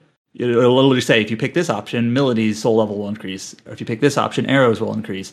So I've been going through the game pretty much increasing people's soul levels kind of evenly, not letting one get a, too above, too far above the rest. Um, and then also throughout the game, you can do these hangout events, which basically these are kind of they kind of feel a little bit cookie cutter so far where you kind of you go you go to the bar in the game and you say like let's have a drink with arrow and this is like a scripted event and you'll they'll have like a little bit of a heart to heart sort of um, or maybe they'll be, or maybe they'll just talk about like a previous quest you did or a previous story event that you just went through and then that person's soul rank will improve will improve these these hangout events come at set times throughout the game, so they're not randomized. They're, they're, you, there's no RNG. You don't make any choices, or if you do make a choice, it doesn't matter what it is. It's just kind of for flavor. You just like, oh, you now did this quest. Uh, now you can do this hangout event where you'll where you'll raise Arrow's soul level a little bit. Um, so unlike a social link, you're not like choosing who you hang out with, like to waste to spend time. There's no like time system or anything like that. There are no choices to be made like in the, in It kind hangout of, it kind of event reminds me of the bonding events in Scarlet Nexus. Uh, kinda, yeah. Um, where you just do these events and they'll raise their soul level, but there's there's very minimal choice. It's just those choices throughout the story that kind of you, you can decide who's you raise. Um, I don't know if like by the end of the game, if it's like like for example, let's just say I got Milady up to soul soul level 100, which I assume is the max. Um, but I need more for Arrow because I didn't choose enough for him throughout the game. Like, how do I get that up even more? Like, i- is there like free soul level points hanging out somewhere? I don't know. Um, I'm not that far yet, but it seems like it's it's taken some mechanics in previous games and simplified them both in combat and these social links. And um, I will say the last thing I'll say so far is that so far the dungeons are kind of boring to me, especially which is not which is not like great if it's going to be kind of a dungeon Yeah, crawler. dun- uh, a dungeon game. crawler has boring dungeons. It's not. Yeah, it's they're they're mostly like linear paths with with branching paths that come that branch off to like dead ends. So it's it's it's pretty much almost like a battle corridor where you just like go through the go through the path, fight enemies. You know, and you're gonna do a lot of fighting. Um, So my and then is, explore uh, the dead ends. I was gonna say, is this worse than exploring mementos in Persona Five, or would you rather have this? Oh well, Persona Five actually had like genuine dungeon design though. yeah, like in, but in I'm the saying, actual like dungeon. comparing that side content mementos The- dungeon dungeon crawling to. Yeah, there's no randomized dungeons, so it's not like that. They're actually like designed. Okay. Um, but so far they're just like go down the path. Oh, here's a dead end. Let me explore the dead end first. Maybe get an item and then come back to the main path. So it's just kind of like, eh. I, I'm I sorry, wish it was a little bit more interesting. What? Uh, sorry, I had to step out for a little bit, but did you like talk about the like how demon negotiation? I- done? I did not. And this is actually well, something so far I'm not feeling it. So, how do you recruit demons in any SMT game? You simply usually- talk to them. Usually you meet them in a battle and you talk to them and you do a little conversation, you give them items, sometimes they ask for like HP or MP and then they join you or maybe they run away. uh, in this game, that's not how you recruit demons. And there's no like persona like what in some of the persona games you have like cards that show up at the end or or whatnot that you pick to get a demon or persona. But um in this game, there's a system called Demon Recon and it's once again it's kind of it sounds more complicated than it actually is. Whenever you enter a dungeon any dungeon any floor anywhere ringo will set out your demons in your pool to random spots on the on that dungeon map. And then when you find them they can either give you an item they can give you hp or mp or they can say hey here's a demon that wants to join you. And so that's how you get demons to join is you are going around the dungeons, you're looking at these places where one of your demon recon demons can show up. There's like certain spots they can show up. And then hope they have hope they're there with a demon to join you because you don't want if you're not looking for an item or an HP or MP, you're looking for one that has a demon to join you. That can sometimes take a while. Uh, and then hopefully it's the demon you want. and then if it is the demon you want to recruit, usually it's found from that dungeon. You give them one item, and then they will automatically join you. Um, so the reason why I'm not really fond of this is because how do I put this? The number of, of opportunities to recruit a demon is like greatly diminished compared to what it typically is. Like, let me just put it this way. Let's just say you're running around a dungeon floor looking for one of your demon recon demons with a, with a demon to join you. You might be running around for 15 minutes and find like three.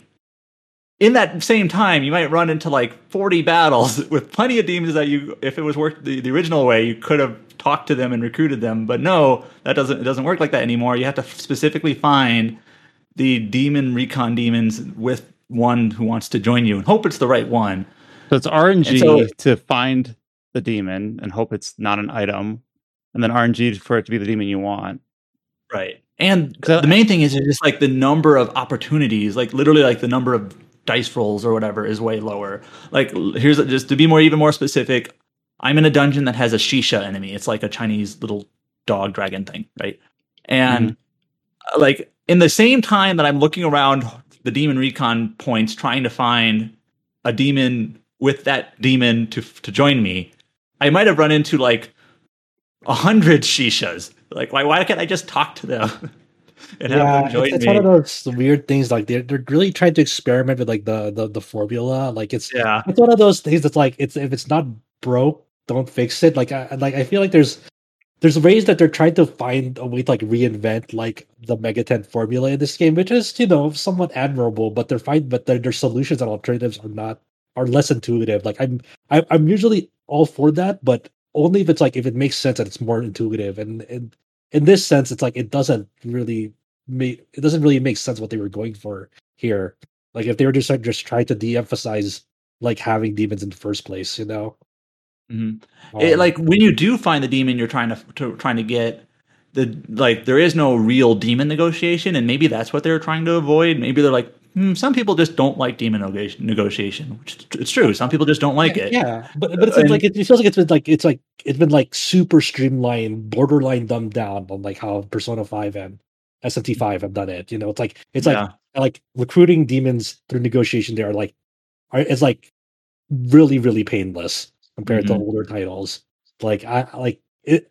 this feels more like of a pain than like than just like going the standard way. Like they might they might as well at this point just like just hand you the demon like with no sort of like justification behind it if they're if they're really so adamant to like respond to those um sentiments of like anti-demon negotiation because well, like i said like it's okay for like if you want to get rid of that but like at least introduce a system that makes even more like more sense you know more intuitive like well and to be clear i'm not like i'm i'm more put off i don't know if that's the right way to put it i'm more put off just by getting a demon like the opportunity to recruit one is just way lower like I, I know like once you get the once you actually enter negotiation, it's really easy to get them to join you. But that's the problem is finding that negotiation with the demon you want to have.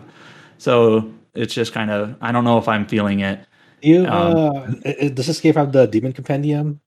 Yes, it does. Okay, so it's, so it, it, I I have actually it's been gotten to the point where like oh here's a Makami demon that I want to recruit. Um, if I want to go out of my way to try to recruit a Makami, I could either explore the dungeon floor, find a demon recon point, find one that has a demon who wants to join me, and then hope it's a Makami, or I can just go to the demon compendium or the demon fusion person and try to find it myself or fuse it myself, which is honestly usually way easier. Um, it may, it may be more expensive if you have to call, pull one out of the dungeon or, or, out of the compendium or whatnot. So that's yeah. like the one thing about the game that I'm kind of most mixed on is I don't like the demon recruiting. Um, one thing I might try doing when I when I jump back into the game later today is bumping the difficulty up because like I'm thinking to myself, I'm playing on normal mode. You know, I always start with normal mode just to see how it's playing. But like, well, if the dungeons are going to be kind of boring and the demon uh, stuff in the game uh, battle system components are a little bit more simplified, maybe if I just turn the difficulty up, it'll become a little bit more engaging in terms of having to employ like maybe sharper strategies or whatnot. So I'll see how it how I feel, and then later in the game, uh, I'll report back when it comes down back to review time for this, I suppose. So yeah. I don't, I'm not, I don't, I'm not like wholly disliking the game. There's just a few small things here and there. I'm just like, hmm, not sure if this is my preferred way to do it. Yeah, so. everything like I've seen and like uh, from you playing it and like we've talked about, uh, like it's just like kind of one of those things. Like I'm not like super down on the game, but there are already like kind of like almost like warning signs, like preemptive warning signs. Like I don't know if this is like a thing I really wanted for them to do in the game. Like in between how demons the demons work and like how just very dull the soul matrix environment looks and how how, how long you spend wandering it. And like and just like the general like weird flow of the game and like how how expansive the soul matrix is like very early on. Like and, and it's just I don't I don't know. It's, it's yeah. It, I'm definitely gonna play it and beat it, but I have I have no idea at this point how I'm gonna feel about it uh, I actually haven't really talked about this, but um, I, I don't want to say too much, but maybe I will just say too much anyway. The uh, so the Soul Matrix is sort of like this optional dungeon that you go through, where each character has their own like version of it, like Arrow, Milady, and Saizo, and they each have five floors. So there are 15 total floors of this dungeon, I believe. I, I might be wrong. Um, and early on in the game, you get access to the first floor for each dungeon or for each character. And you go through each of them, and it takes maybe like, if you're pretty thorough in fighting enemies and getting demons and whatnot, three or four or five hours uh, to go through these floors. And then I did like the main story dungeon, which takes, you know, an hour or two. And then like the next floors of the Soul Matrix open up. So I'm like, I'm back here again for a couple of hours, I guess. And like, is that going to be the flow of the game? Where I'm like, Soul Matrix main story, Soul Matrix main story, Soul Matrix main story. Is that is that what it's going to be? I'm not sure. Seems like it. So we'll see. Is this yeah. do the main story dungeons and the Soul Matrix dungeons have the same like visual? No, the Soul Matrix always do. It's like this abstracted cubish environment. There are a lot of like floating cubes everywhere. It's not like earthly. Whereas the main dungeon was a subway line. So. It reminds me of like Chow, have you uh, Chow? Did you play Fate Extra? Um, only a little bit. Did, did, do you remember like the, the kind of like the matrix areas in that game, like the dungeon where it's yeah, like, yeah, like, I know what you're talking about. It, rem- that reminds me of the of, of those the, uh, the dungeons uh, aesthetically in. Uh, it's kind of like a wireframe, yeah, cubes, kind of kind of way to describe it. Yeah, it's sort of like that in uh, Hackers too. That environment, it's just like it it it just. I just wish there was a. I hope they like find ways to like make make it more visually uh, varied as you continue exploring it. Because if that's just going to be what it's going to be like um, for the remainder of those floors, that's going to suck. That Wow, color swap, guys. It's now red It- this time.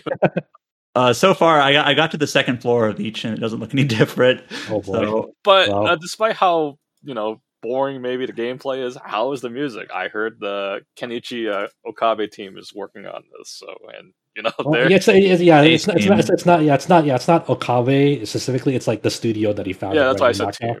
Yeah, Man- Um, Monaca is uh, working on this. some of the music is pretty good. Um, spe- I actually specifically like the shop musics. There, there's several shops in the game. Uh, one's got like this sort of like vocal like scatman type music. It's kind of fun, and one's got this more like lo-fi um, sort of vibe to it. Um, and then you know there's some energetic battle themes and you know soothing other melodies here and there. So it's pretty good. yeah, it's it's it's very it's very how they like outsource the music and um Mhm. Um. It know, definitely doesn't feel like other games because it's not Meguro or Yeah, um or uh I forget the name of the SMT five. I know Meguro did some there, but the other Oh, composer. yeah. So sorry for getting already too. Now that you put it on spot, but it's it's Mhm. cool because like uh, Meguro um recently went freelance. You know, a few months back, and uh, off to go to do other pursuits, and he'll still be working at Atlus like on a contractual basis, like a freelancer uh, sort of deal. But it is cool that like one, one of the first like big projects in which they they they they've like they went uh, uh, branched off and like well uh, enlisted other composers for a project. It's like it's very very like compelling. You know, I, I've liked everything I've heard about the, like the actual OST of this game so far. Mhm. It's kind of cool that you were able to give us a little bit of a preview impression on Soul Hackers, the things that you're feeling pretty good about, the things that you're not sure about with like the the Matrix dungeons and things like that. Of course, that comes out in late August, so I don't remember exactly when the full embargo comes up for that game, but we'll revisit around then for full discussion on Soul Hackers 2. Uh, obviously, Adam will get a chance to talk about it. I don't know if other people will get access as well, but we'll see. All right, I do have a window here for me and potentially James to talk about our ongoing adventures in Xenoblade 3. So obviously we still want to talk about this game in a spoiler free or like as spoiler light as reasonably possible environment as we can because the game has only been out for like a week.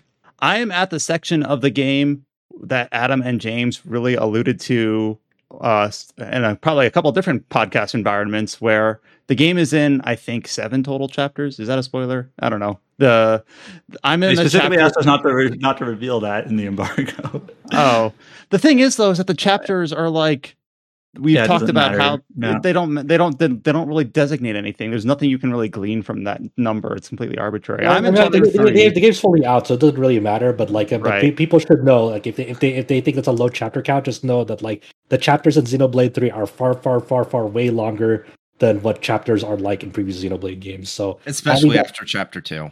Yeah, having having that number alone doesn't actually like dictate Tell you or, like, anything. signify of like how long the game actually is.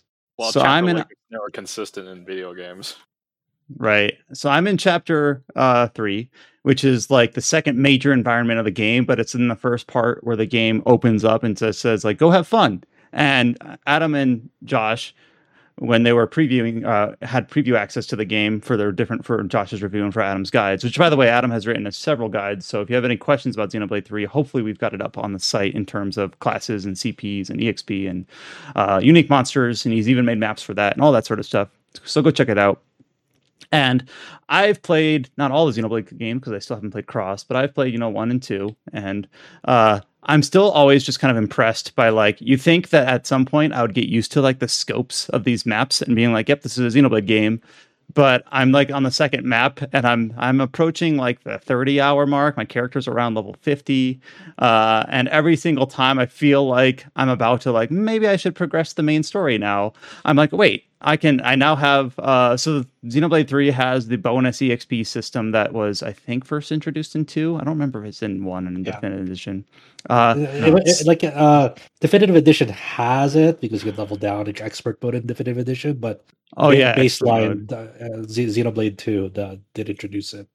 So every single time I'm like, all right, all the other areas are way too strong for me. I'm like, oh wait, I have five levels of worth of bonus EXP, so I can just now I'm at the I'm at par again. So now I can go up into this area uh, of this map that I had to avoid before because the enemies used to be 20 levels higher than me. And in a blink of an eye, not really a blink of an eye because I'm at like the 30 hour mark, I can now explore all this way. And it's like, Jesus. I mean, so I'm in the second map, which is Fornis which introduces you to characters like Ethel and colonies 4 and 30 and things like that. But then it's like, oh, there's a whole a whole ass desert on the east side of the map. Oh, there's a whole ass cave system on the west side of the map. And each one is taking me like hours to thoroughly explore, which is like this style of game. I've I've I've talked about this on the podcast in like a few different contexts where this like really sings to me. This is like my favorite type of RPG where the the the, eh, the initial story premise of Xenoblade 3 is very very straightforward. A character tells you that you should head towards a place. And that's pretty much it. And along the way, you learn about the, you know, the how the world works, and a few more mysteries are teased, and a lot of those things I don't know how they resolve. Um, there was a scene in the second area where Eunie comes across something very interesting that the game like very deliberately is meant to kind of confuse you and be like what's that about i don't know um, so i can't even spoil it because i don't even know what it is but i'm just totally like on my all of my gameplay right now is just wanderlust it's just what's up this way i wonder if i'm strong enough to take on this ignis uh, unique monster nope uh, I am not. He kicked my ass. Uh, well, maybe I'll go this way and come back when I'm stronger. Or maybe like I just got another hero that's another attacking type hero that uses like uh, ether rifles, um, gray, and he like works really powerfully in chain, in chain attacks and things like that. So I'm like, maybe now I can take on this monster. Oh yeah, he was a lot easier now, and now I can explore behind him. And I really, I know James when he's been playing this, he's been like uh having I don't know. Uh, I don't know how to word this.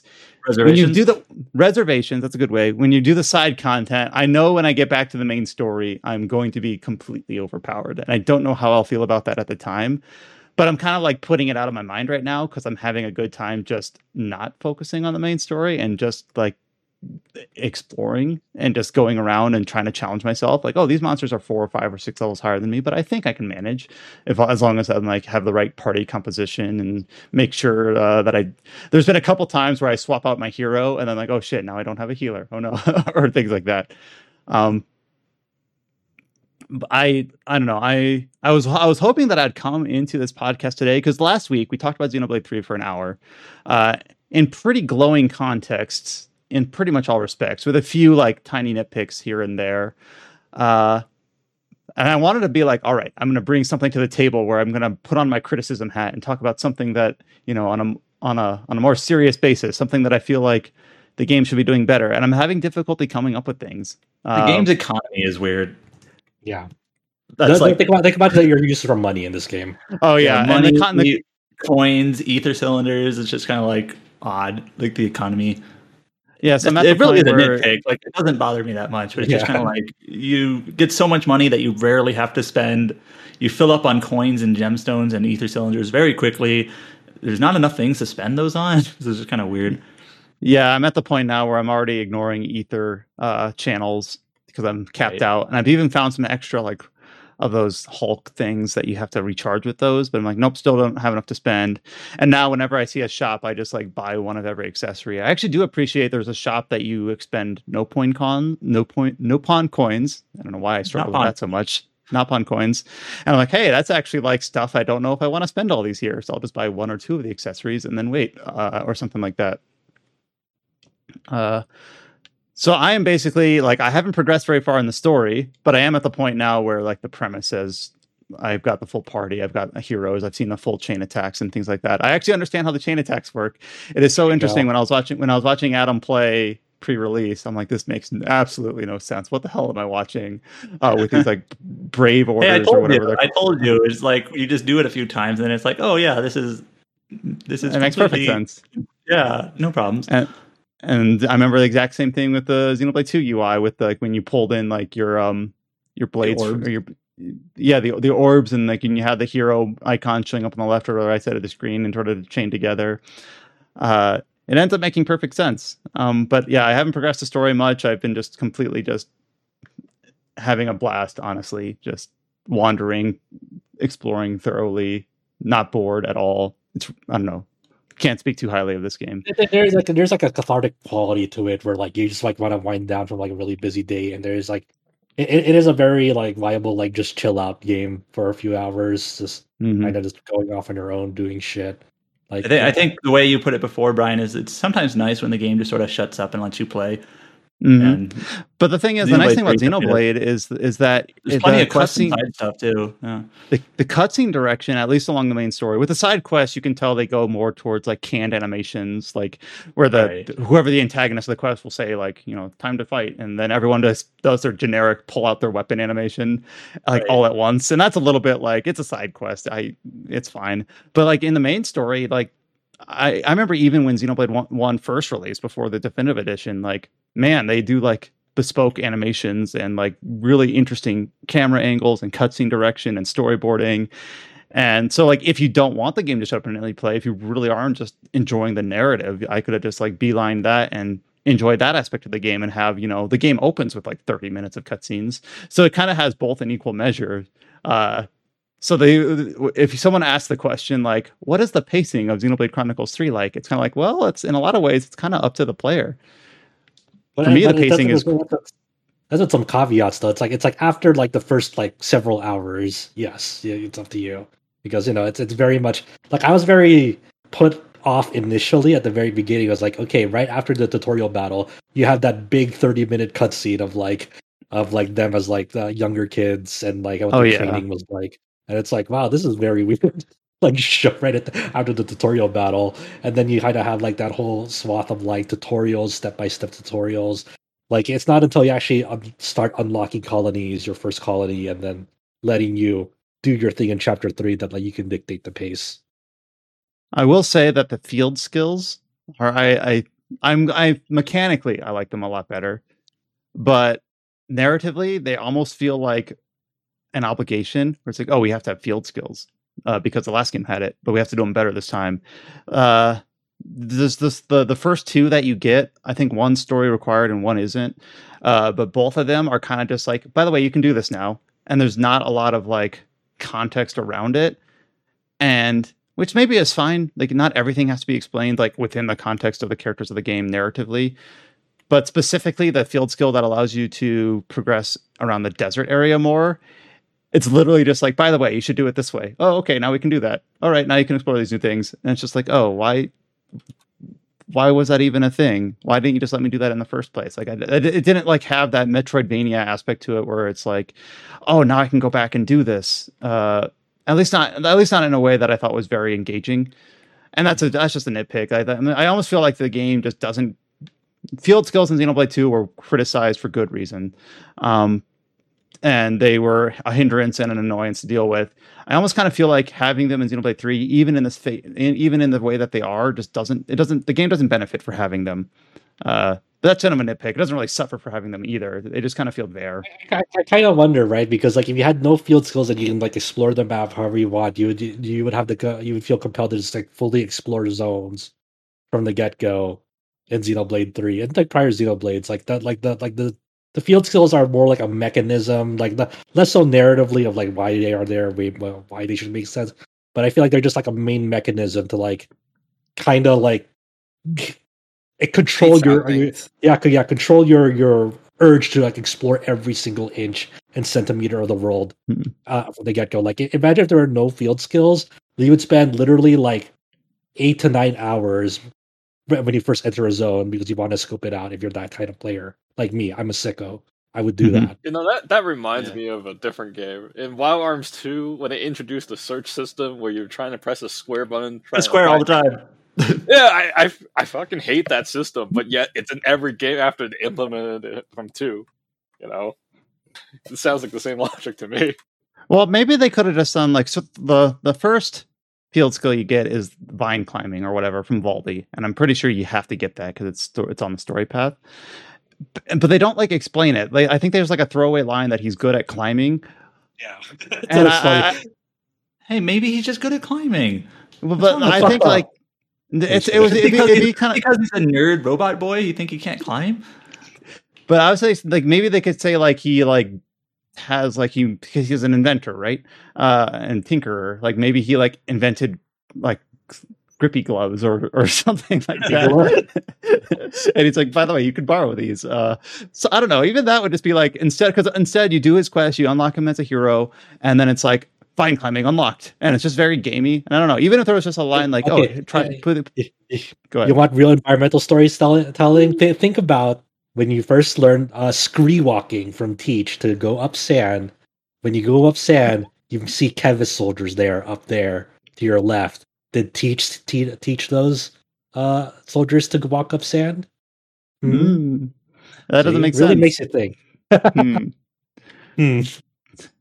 But- Are, I- I like are you that, are you just like not? Are you just are you just like a just like a blank slate? Like every, everyone around you knows how to scree walk and climb up climb up vines already, but you you are just a baby and you don't know anything. well, it's, it's kind of like it's kind of like the think the classic thing that fucks me JRPG up- thing.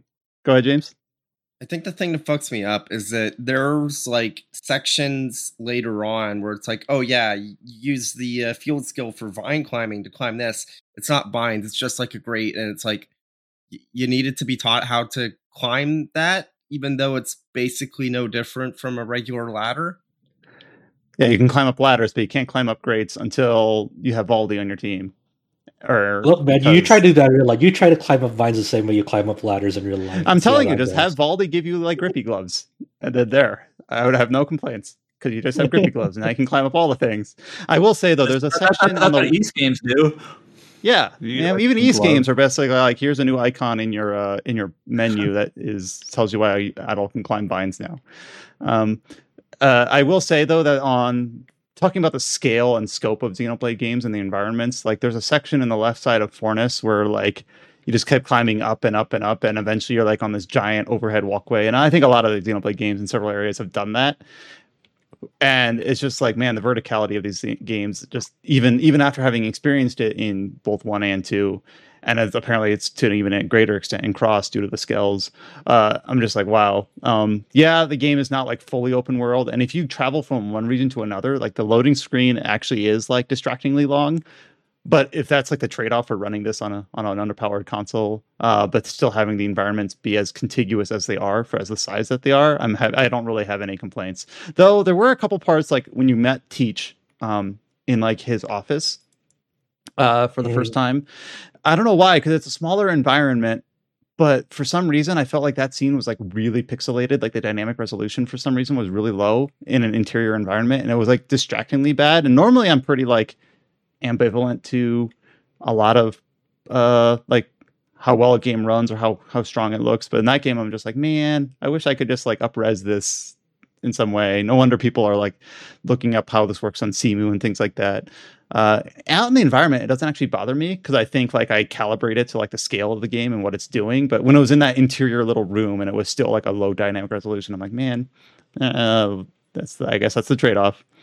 That's, look, man, the Nintendo purchase of Monolith Soft was, i- i- in some ways, just like the weirdest purchase at that time because Monolith Soft is just their their their imagination ambition knows no bounds. They're like, we're gonna make this thing run no matter what.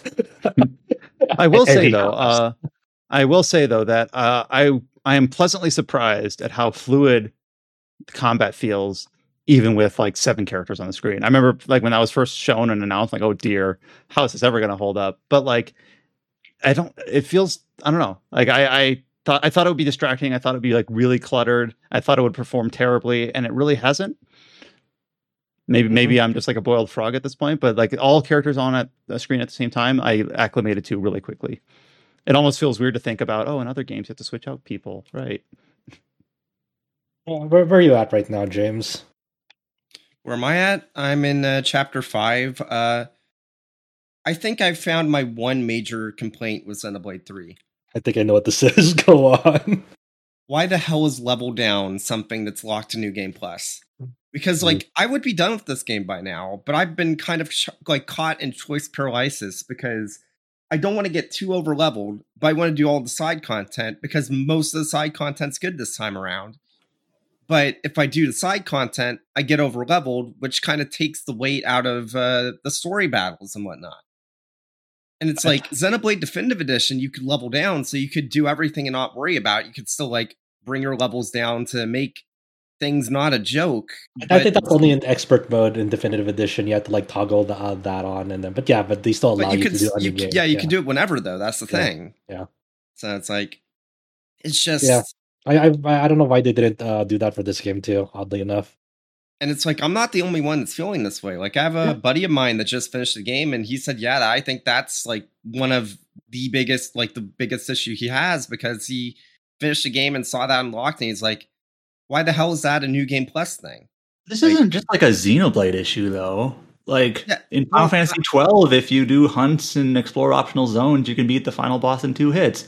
You're in right. Final Fantasy ten, if you do the Celestial Weapon quest, you can beat the final boss in one hit. I mean, it's, it's, yeah, it's, it's, not it's not a new problem Xenoblade three for sure, but but people are definitely like I, I can see why people feel like that because Xenoblade three is like you know sort of the first Xenoblade game that kind of has like really really good side quests to be also frank. it feels like the game is kind of balanced around if you don't do any side quests you'll be perfectly on level for the main story yeah. it feels like it's very easy to get over leveled really quickly yeah. it's like that meme that pro cd made it's like where yeah. after when you meet the final boss after doing the side content well I, th- I think it's more frustrating and apparent in xenoblade 3 because the level down mechanic is like right there and it's been yeah, utilized in, yeah and it's like it's a great out. Yeah, I, I feel that. I feel. I, I thought I thought James was gonna go on because he's in chapter five. Uh, there's like a certain thing that like yeah. Oh, uh, oh yeah, yeah. Um, there's a there's a certain mechanic. There's a oh yeah, it's in a trailer now. Yeah, it's in a that trailer. boat has the jankiest jankiest controls for a boat I've ever felt in a video game. It's like it's not bad because it feels like how a, like a weighty boat should be, but it's also like this area is so big. There's some sections where you need to be somewhat precise while moving it around to get through someplace. Why is it like that? Why can't I just turn it on a dime when I'm not moving? Why do I have to either be accelerating or reversing in order to even like fucking turn the thing? I, I, I told James I was like I, am uh, it's it's weird to me how like you're like one of the first to complain about this because I thought I thought uh, a lot more of my friends would like complain about this. Like that, people I know who've like already gone way past that part, but never mentioned or complained about it because uh, because I remember I complained to you, Adam, when I first got to that part. I'm like, this yep. controls like ass. Yep. it, it, feels better to uh, control it in reverse. Than I was actually just about to say that CD even said that. Like, I like controlling this boat in reverse. Yeah. Easier somehow. Yeah, it's true. It's true. But yeah, I mean, yeah, regardless it's, it's, of those two issues, one probably well watch them patch the, um, yeah. the level down thing, and then it's just like, oh, that's fixed. Yeah, but it's it's not going to do anything for me now. I'm just going to have to be over leveled, which is oh well. But uh, yeah, I mean, it's kind of nitpicks, and like there are a few side quests that are still kind of uh, shitty. Like uh, whoever decided to How Turk Alliance that, but also whoever decided to make the Zeon Ascension quest like that. oh, yeah. I just want to talk. I just want to talk. I remember Josh and I were talking so about that. That was like the first one we did because it's one of the first ones that's available, and it's just like I hope the other Ascension quests aren't like this, and they're not. They're not. But man, that is that that is quite an arc in, the, in that Ascension quest. It's like someone really hated. I don't know something. Yeah, I think the thing that fucks me up with that is that the story for the Zeon Ascension quest is good. It's just what what you gotta do? Like, yeah, yeah, yeah. The, yeah. The, like the yeah, the narrative is like funny actually, but the execution is like why? it's like what's wrong with you? Get help. Seek help. I thought it was gonna be like fucking Sakuna would come out into the game uh, at that point. It's like, all right, let's go.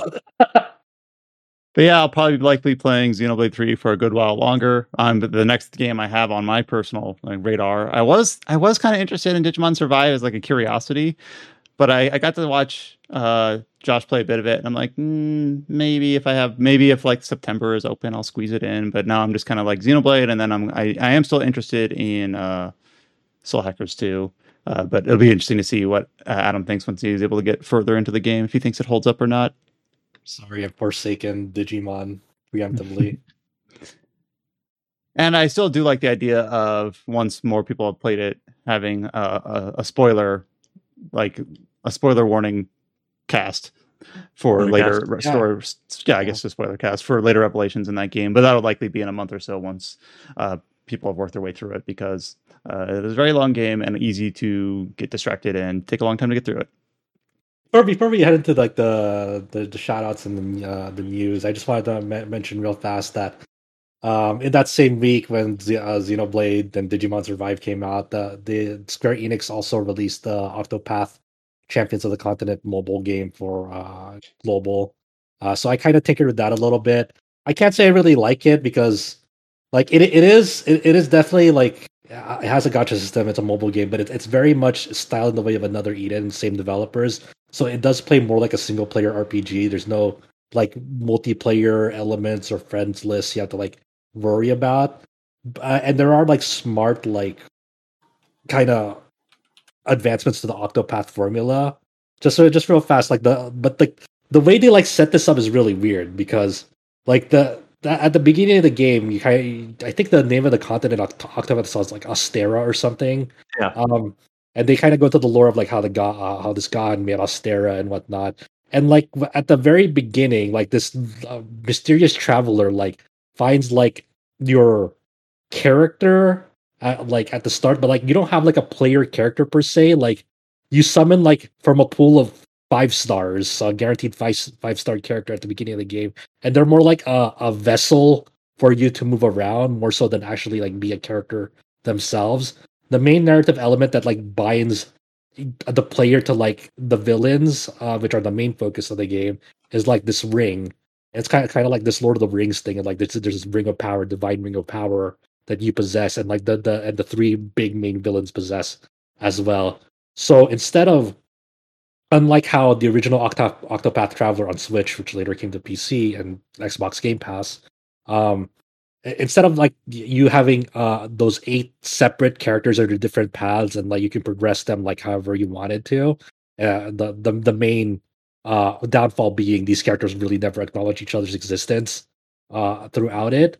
This one is just like it goes it, it kind of doubles down on that where like your your party doesn't really matter. They don't acknowledge each other. The only time you ever interact with these characters is like through their like side stories and like uh and like it's weird because you can do like the first chapter of side uh, side stories for characters that you don't have and like after the end of that side story's first chapter and say if you want to know more go roll them basically you know it's like okay I'm, I'm thanks. surprised they don't give you like a basic version of them, like an R version. Like here's the basic, whatever. Nope. Nope. Huh. Because, because because the SSRs have like um like, like it's weird. Like say the the SSRs have a, a version of them where you can uh, roll for them as the full five star, or a version of them where it's like it's four star, but there's like an uh, uh, uh, uh, like a fi- an empty five star slot, and people will refer to that as like the, a four point five star, or like you can upgrade them to their full five star. It just requires a lot of like late game grinding to get there if you want to earn that, or you can just like naturally by luck roll their five star variant, which is very much like how another Eden did it. Uh, like there's not anything new for that developer; it's the way they've designed it. Uh, like that is a little frustrating, but that's what it is. I, I mean, at least there's a way to do it in the game. Um, but yeah, that's just how those side stories are. The main the main focus, and when you're uh, uh, going through the main story, is like you're sort of like taking a like a spectator role into like what the these villains are doing in their respective towns. There are these three big villains. So like in this game, there's like three main towns, and like in the Octopath Traveler, like there's like a series of like pathways to to travel in between the towns. And once you discover discover the towns, you can fast travel to them, and you can like progress like their chapter ones, their chapter twos, their chapter threes, uh, and so forth. And then you you kind of just like see you know uh installments of like hey this the this uh this villain that embodies wealth is like you know explo- seeing uh taking a look like how she's exploiting her workers and there's like a whole slave trade and human trafficking uh, uh story behind that.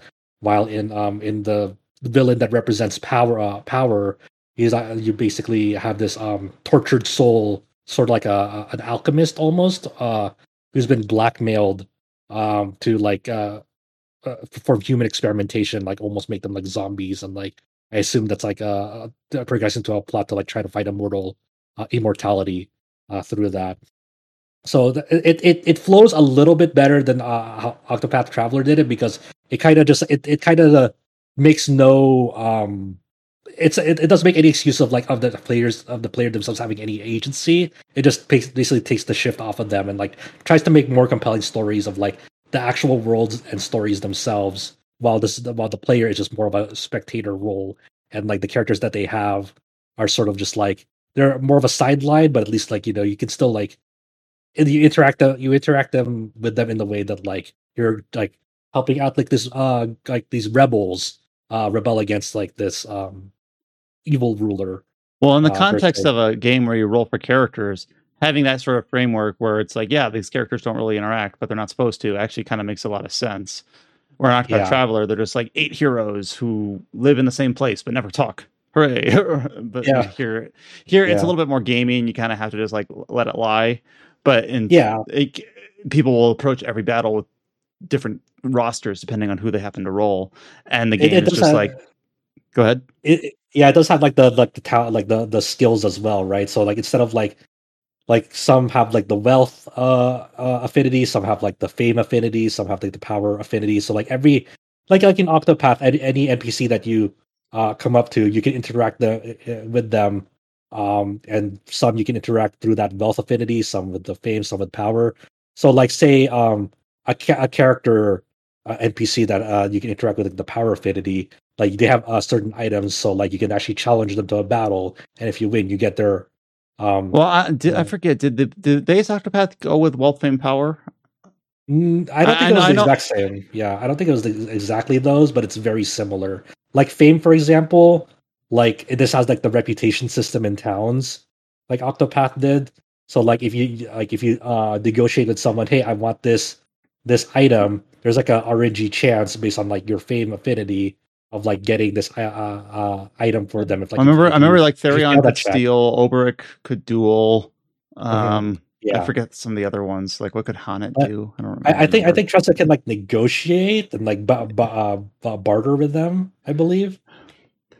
Um, yeah, I, I my, think... the the character that I picked is like my starting main or whatever was Therion. Therion. Uh, mm-hmm. So the huntress was it H'aanit or something uh, like that? Yeah, H'aanit. Yeah, I forgot exactly what they all did. I forgot if they ever overlapped as well. I forgot they if they were all unique or like they actually had like was working off of like a one or two. Um, but yeah, it, it, has that sort of system that Octopath did. So like there is ways to interact with NPCs like that. Obviously, with wealth, you can just buy stuff off of uh, NPCs for like any equipment that you need um, that they have and so forth. So it, it does oh, have like some of that uh, in sorry, it. Sorry, I, on a different monitor, I've been pulling it up. They're like paired, if I remember right. Like H'aanit right. can provoke, and which is similar to Olberic's, and then like Therion and Tressa's were like functionally the same. Because you could have a party of four, and that way you could kind of cover all four bases. Oh yeah, like the, yeah. The, the, exact reason, uh, the the exact I guess flavor was kind of written to match the character. So it sounds like in the mobile game they just kind of retooled that under this new uh, wealth, fame, power paradigm as well, which is that's fine.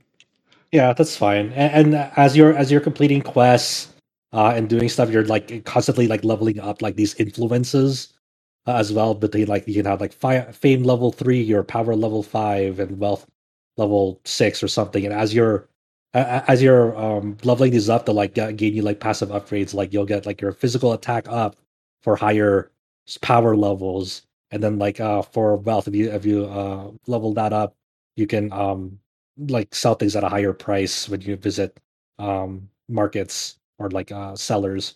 Mm-hmm. and um and then like uh fame like i forgot what fame does but one of them is like increased walk speed and so forth. So you you know there, there is like certain systems behind the scenes that like you get like pa- passive progression as well that's like party wide and um and, and, I think the the most interesting thing about this game that will I imagine uh, will uh, go into like a theoretical future Octopath game is like that the game uh, you now go into battles with eight characters instead of four like in the original one, and there and like swapping between them doesn't consume a turn. So like say you can have like a character like attack, um, and then like the next character you can like switch on over to like their their other character and then choose from there like repertoire of skills and without consuming a turn. So you just kind of like just swap positions as their turn goes up.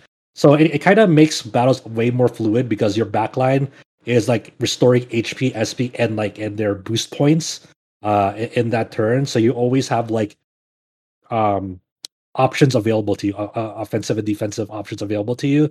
So everyone is like kind of doing their part, whether they're like saving up boost points for like a big attack or like being proactive and like healing like the front line.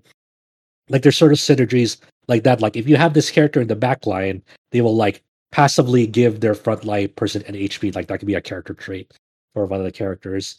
So it like uh, like battles aren't just like a pushover. It's very much that Octopath. Hey, you have to uh, discern like find out the enemy's weakness, and then as you're hitting weaknesses, you'll uh, take out down this break number, and then once you you have them broken, you'll do a lot of damage, and they'll be like uh, stunned for a turn uh, as well. So you know it, uh, it it is very like on paper it is very much like almost Octopath, Octopath Traveler 2, just in this mobile game gacha format, which is you know not amazing, but well, it's uh, doable. Here's a question. So is there like an actual like completed story here, or is it like uh, being updated with like chapters or whatnot?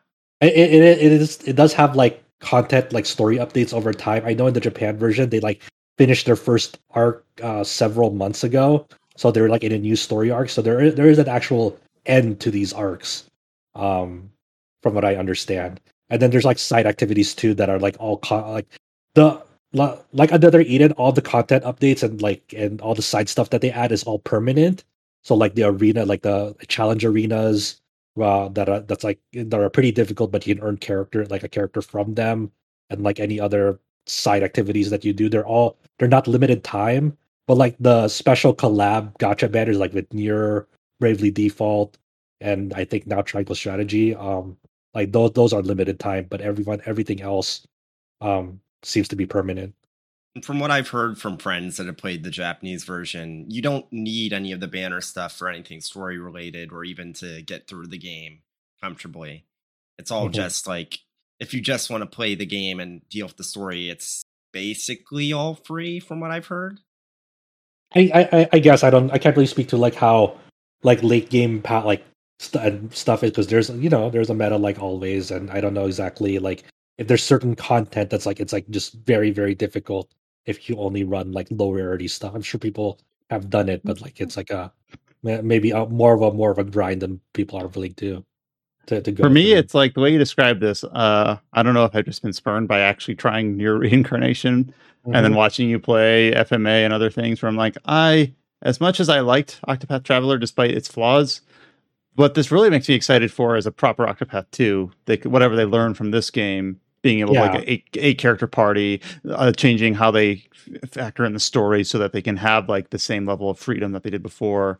Uh, maybe having the Octopath 2 take some ideas from the mobile game and incorporate it without the gacha and then I'll be like, oh yeah, this is this is the yeah. I, I, I, th- I, think they, I think the foundation is there to, for them to like for Octopath 2 to like be really something cool if they if they take the right lessons from this game because I think that mm. I think this game is like uh, on some level a lot of experimentation too for what they want the next entry to be. Mm-hmm. Well, thanks everyone for talking about uh, your experiences with the games in the last in the last week and the last month, and especially Josh, since you kind of seem to carry the the torch on most of these games this week, as me and James are sucked into Xenoblade. But uh, we will follow up on all of these games as we go forward and into uh, later into the month of August, and look forward to Soul Hackers. Are there any other like August releases that we're looking forward to, or is it kind of Soul Hackers or bust? Let me pull up uh, Adam's. Uh, oh yeah, the SD Gundam Battle Alliance. I, am actually really looking forward to that. They, they keep on showing off new trailers and suits coming, and I'm like, man, this game's really fun. I enjoyed the demo, so I'm actually really, really looking forward to it. So we'll have that on one of the other uh, upcoming episodes of the podcast as well. Uh, for shout outs, there's not a ton here. Uh, the main one that I've already kind of given is that we have gotten a lot of primers and guides up on the site for Xenoblade Chronicles 3. Uh, Adam has been the majority of the effort behind those. So Adam has kind of like digested the game down into like an, an, encyclopedic science. So even as I've been playing through it, I've been kind of keeping tabs and uh, trying to make sure that all those guides are as up to date and accurate as possible. And it's a massive game, so Adam really put in a lot of effort to that. So kudos to him. Uh, Alex Donaldson also did put up a feature about Golden Sun. Golden Sun. Uh, this is a little bit of a tangent and kind of out of nowhere, but it did have its 21st birthday, I believe, uh, in the last week. And basically, it was just talking about obviously that was produced by Camelot, published by Nintendo, and that studio is now working primarily on like Mario Golf and um, tennis titles about the potential for that series returning since it's been over a decade since Dark Dawn. A little bit of wishful thinking, but we can always hope and dream. As for our main story, this is something that I don't think should surprise anyone. Guys, they're making a remaster for Tactics Ogre. They just announced it wow. this week. Have you heard? That's out of nowhere. nowhere. oh, yeah. Uh, uh, okay. Well, uh, exactly. Uh, how how did this news drop? What time? And this was uh midnight Pacific time. yeah. yeah so what, middle- what day was that? It was like in the middle of the week. Like so it, it, was like it was like a Tuesday night. Uh, let's see, August fourth, Wednesday night. Um, it was like a Wednesday night, like you said, midnight Pacific time. Uh, just just a blog post. Did it even have a trailer? It did have an announcement trailer. Yeah, okay. Yeah. All right, so we did we did get a one minute forty five second announcement trailer. Of course, if you haven't been following this story, the reason why we're taking the piss on this announcement a little bit is because Tactics Ogre Reborn has leaked in three or four different fashions over the last year. First, first appearing on a GeForce leak with along with several other Square Enix things, showing up on a classification board, uh, showing up on a PlayStation Store listing, probably something that I'm forgetting, and all the while never actually being formally announced by Square Enix. Uh, it's been formally announced now. It is a thing. We the the November 11th date that was shown on the on the store listing has been confirmed. Uh, the consoles have been confirmed. It's coming out for PlayStation 4 and 5 and Steam, which we could kind of have gathered from the fact that it had a. Yeah, I was getting to that. Sorry, I was getting to that. I was saying that we the, the PC release wasn't a surprise because it showed up in the GeForce listing. The the PlayStation release wasn't a surprise because it showed up on the PS uh, store page and the PS like the deals website, whatever it was. Uh, it is also getting a Switch release. I don't know if that had specifically leaked from the classification board or whatever, but anyways, it's formally announced now. A lot of the details that were that were already like scraped off the store page have been confirmed, like the the redone sprites, the new voice acting, the new uh, UI elements. One uh, in the official announcement, one thing that they've also really tried to like put a decent amount of focus on is that like the sound effects have also been remastered as well. So characters, uh, backgrounds, uh, obviously voice acting, UI elements, sound effects. Um, so we also learned. Go ahead, I was Say, you know how the main character always says "fight it out." When you start mission. they said they're gonna bring full voice acting now. Are we gonna still hear the fight it out that sound very generic back in the day, or are we gonna get the actual professional voice actor to say that fight it out line? I don't know if that line's actually like a voice line though. Like that's just kind of a you know what a UI thing. Yeah, I don't know if they. Hmm. You get the Smash Bros. announcer. Fight it out. Uh, Uh, we also learned a little bit about the addition. First of all, this is getting a physical release on Switch and PlayStation, so that's kind of cool. Um, it will have pre-order bonuses for both the regular edition and the digital deluxe edition. Uh, I don't have the news post has it all boiled down, but uh, all the of the pre-order just a soundtrack. Like yeah, the digital deluxe is, is a soundtrack, and then like the pre-order bonus is like soundtrack sampler. If you pre-order the digital deluxe, you get like a sampler of the 1995 soundtrack as well, specifically. Yep. So uh, all the bonuses for the game are soundtrack related. Uh, the the base game otherwise is I believe 49.99. Do I have that right? Yeah. Yep. So physically and digitally. Um, I don't know. So a lot of these details we kind of were lucky enough to already know. Uh, we kind of just uh, discussed our like what we what we like and dislike about what we've seen and uh, when with the leaked uh, screenshots and things like that. I don't know if anything really here has been new enough or changed since we last discussed our feelings on Tactics Ogre Reborn. Some people are upset at the price, which mm-hmm. is fair. Yeah, but um, I it's, it is like they are adding a ton of voice acting and UI like and AI like elements and changes and whatnot. So it's there's kind of a weird like almost like lose lose situation here where if Square Enix puts out a game like Chrono Cross, prices it low, but then like barely makes any updates or changes to it, people criticize that. And then like a game like this where they price it higher, make a bunch of changes to it, people criticize the price. So you know, we'll see how we'll see how those changes you know actually you know functionally manifest and uh, once we actually get our hands on it. But People You know, it's a fair it, criticism. They, Fifty they, they still they, they still didn't uh, confirm or deny whether you'd uh, have to be able to toggle the sprite filter on or off. So They did no- say they did say that the uh the uh, I forget the wording, but they're like the sprite art is preserved. It's like, are you It's sure? like- It's like hmm. yeah, they look washed out. Like someone, it's like that restoration with the Jesus, you know, with the painting where it looks like a monkey. they just smudge everything the same. It looks better.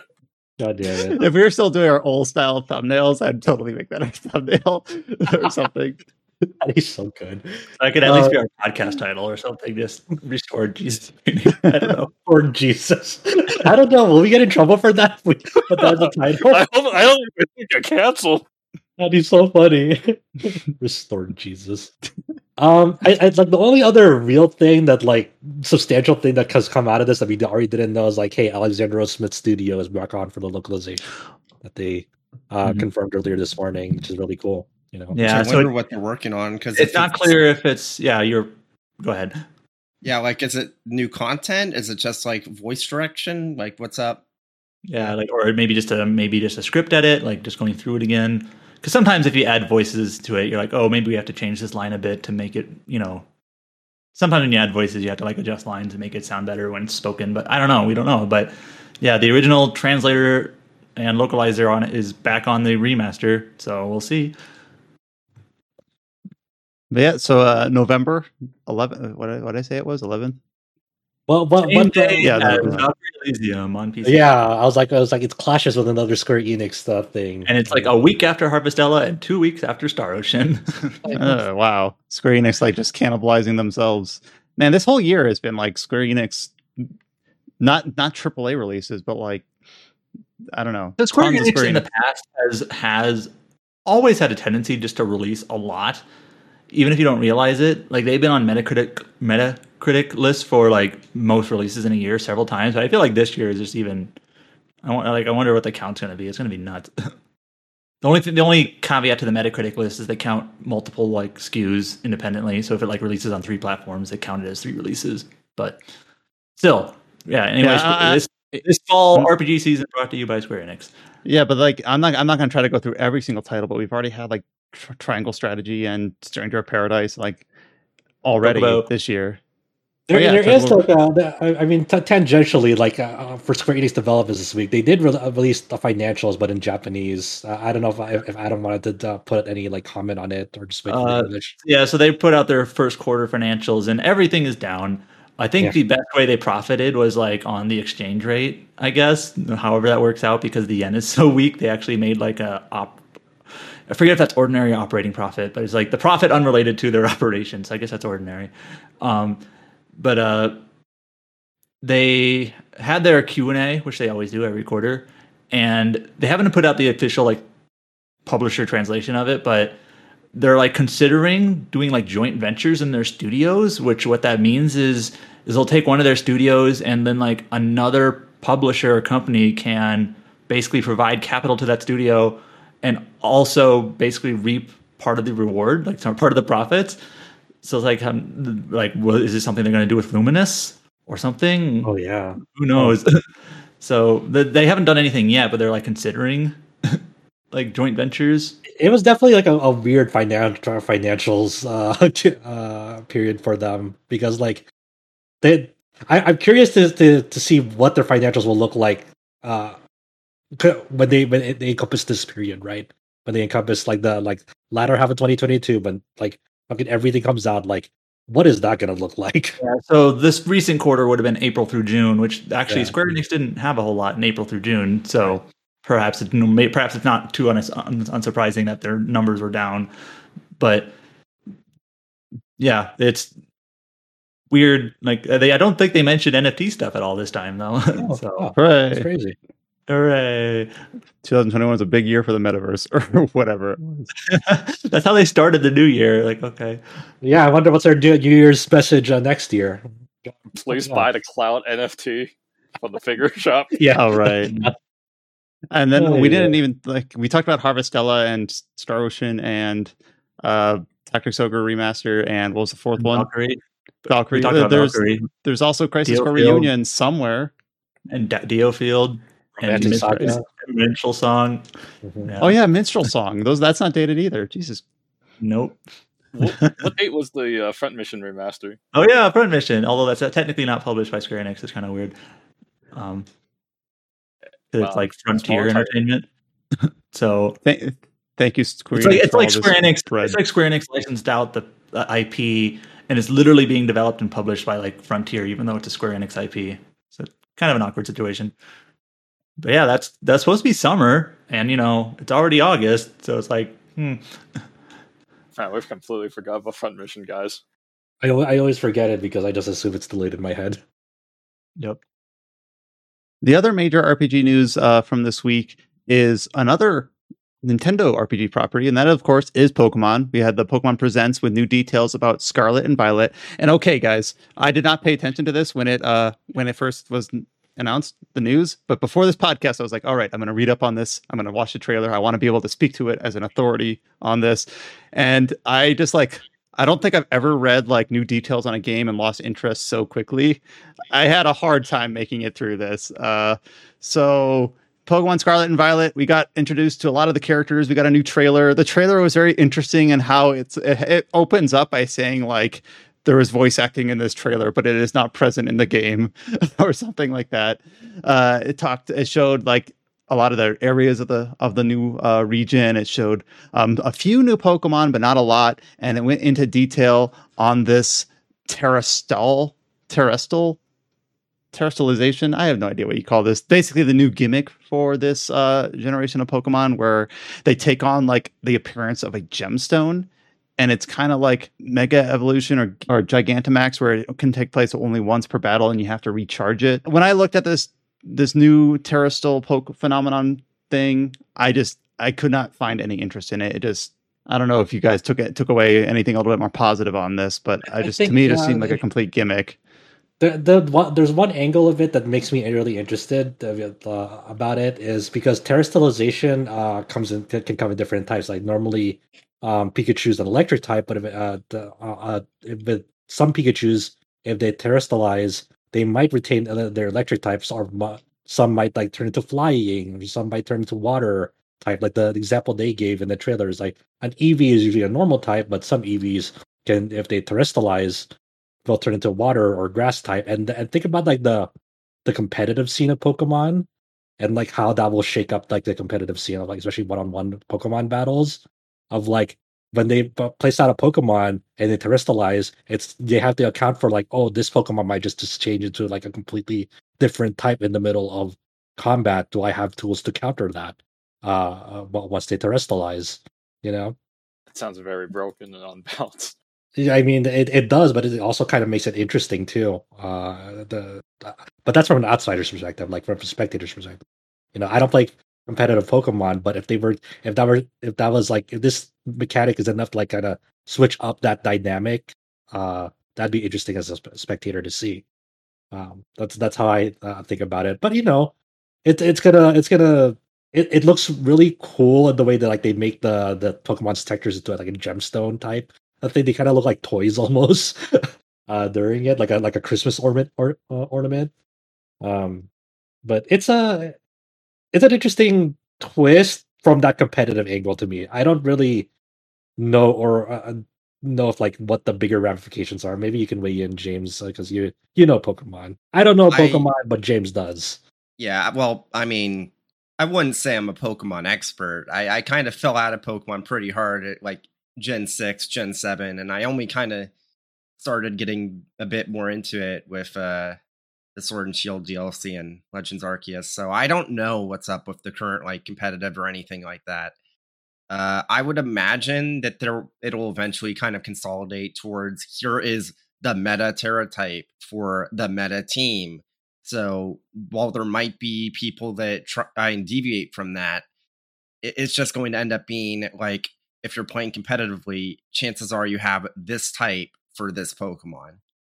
So like it's going to be more interesting for the casual players, I feel like. Even if like I guess there'll probably be like a bit more time before the uh, competitive scene decides what's the meta type because there's like if like we don't know like how many different types of Terra types each Pokemon can have if they can just have any typing.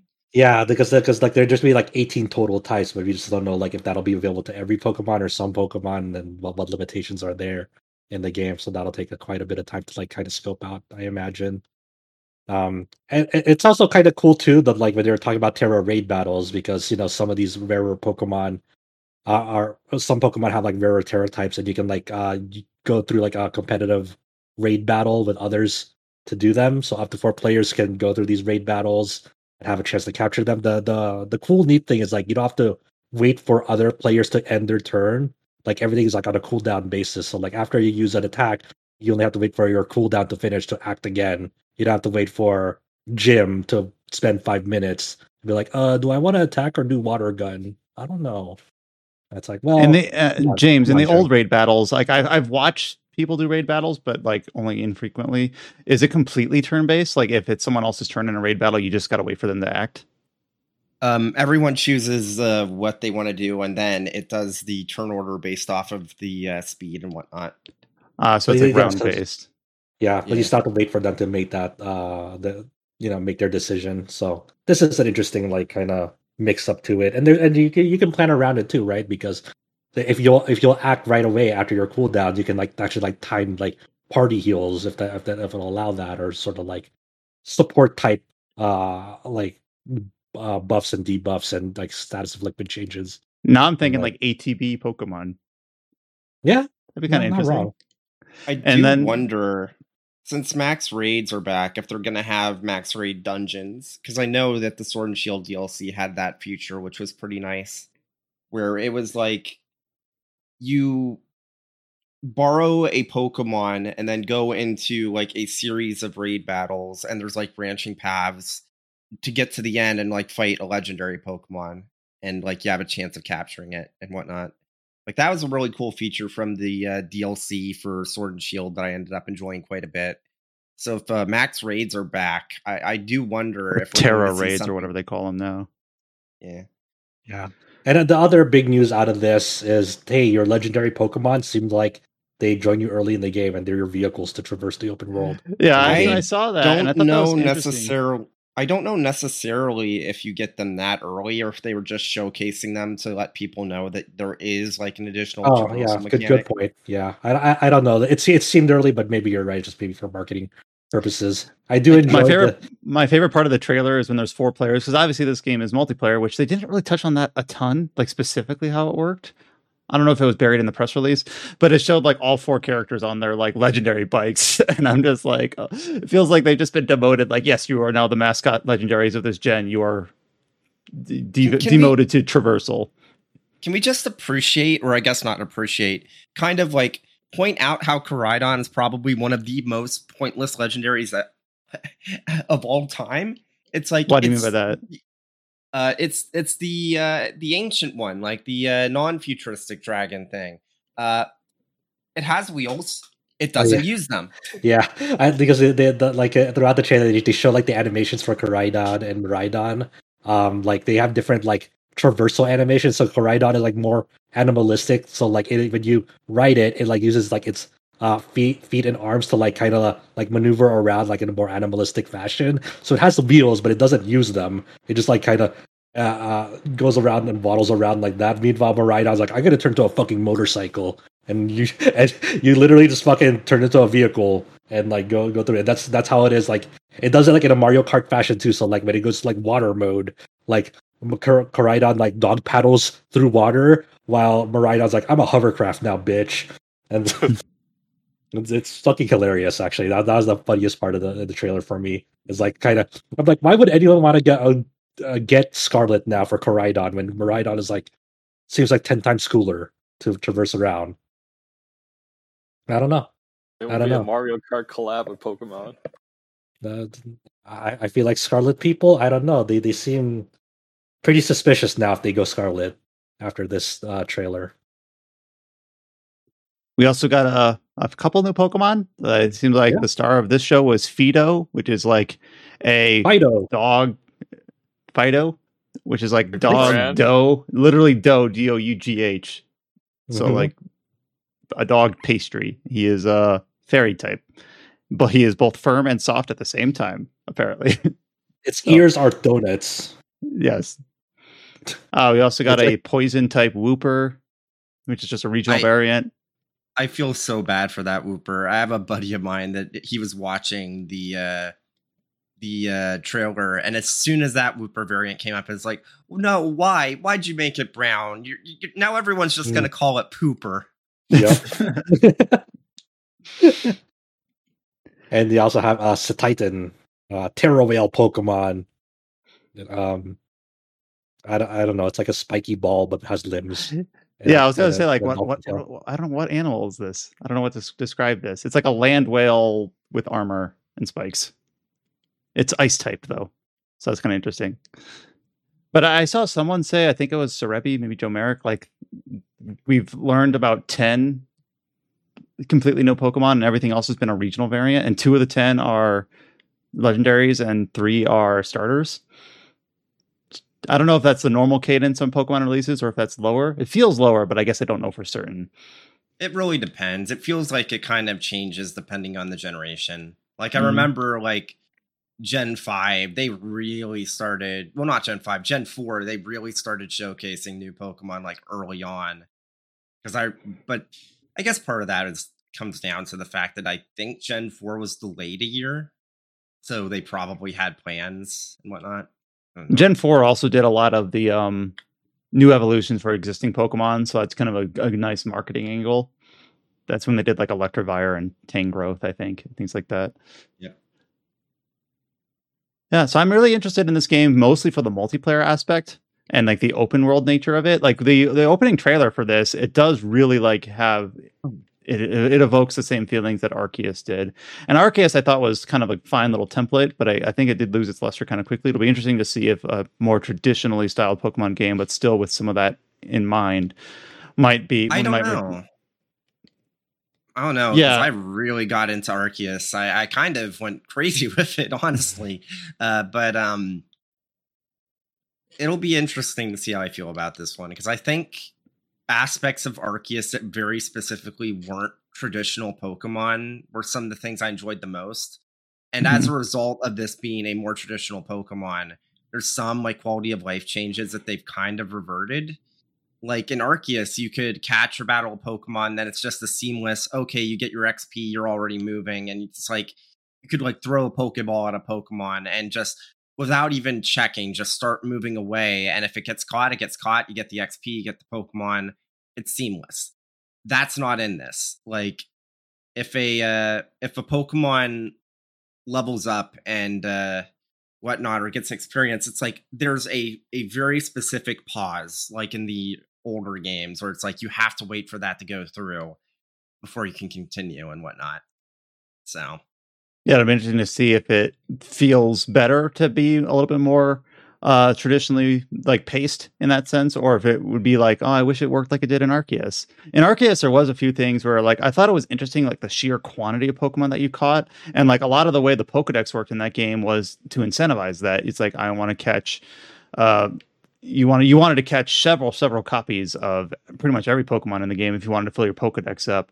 Uh, and the traditional games from my memory, having not played one since Gen 4, admittedly, didn't have a ton of like if you had one that was a good nature, that was kind of pretty much all you all you really wanted to catch multiple Pokemon for was to get the correct nature. But it'll be interesting to see how the uh how if Pokemon Scarlet and Violet is really trying to shake things up and take the best lessons from the Sword and Shield DLC and uh, Arceus. Uh, if it really changes it up and is kind of like the shot in the arm that some people have said the series have needed. Also, a November release, like November 18th, so squeezed in between and after all that Square Enix deluge of stuff the, the month before. I don't know. Pokemon's gonna Pokemon's gotta be shaking, uh, uh, uh, being in the shadow of uh, Tactics Ogre. So one of those early November releases from Square Enix that was first revealed back in uh, late June is Harvestella. So uh, there's been a few updates to this game since its initial announcement earlier in the summer. Uh, one of the which was people have done some sleuthing on, I believe, the Australian classification board, and they saw that the developer of this game is being published by Square Enix, and they haven't like formally announced this, but based on the uh, classification listing, it is being developed by Livewire, who is the studio behind uh, Ender Lilies, which I know Chow and Adam played, I think, last year, and both thought pretty highly of. So it's kind of cool that they're now working uh, with Square Enix on this title. the uh, the update here to Harvestella, which is releasing on November fourth, detailing the city of what was it, Nemea, Me, which uh, is like the like the city of eternal spring, like it's always blooming there, and talk, talking about some of the characters that you meet there. One of which is the teacher. What was yeah, her name? Teacher name is Estina. Estina. And she, she like she's like a manages like a works at a orphanage or contributes to uh, orphanage in town. So she's like one of the characters you'll get to meet. Um, I assume she'll be like an ally as well. Uh, in fights. I'm not sure if she if she, if she joined in battle or not. Um, but you know she's like being uh, uh like a Rune Factory type game. I assume you can like probably date her. Um, yeah, also, this uh, update uh, shows a, a new job uh, in the battle. Skylancer. Yep, Skylancer. It's funny because like the when they first showed off the the classes, it's like it's like here's your fighter and here's your mage, and also you could be a Shadow Walker. It's like oh, all right, okay, sure. And then now you can be a Skylancer, and this is uh, obviously a lance in battle. It has uh, wide sweeping uh, attacks to deal with multiple enemies at once. Um, they showed off a little bit more like the the crops that you can uh, grow. They have like fun little uh, names for common crops that uh, that we grow in real in the real world. Like strawberries are straw buddies, cucumbers are cucumbers, and then I'm excited for this. yeah, it looks really neat. So that, yeah, it's kind of just a little bit more info about uh, on the upcoming release for this game.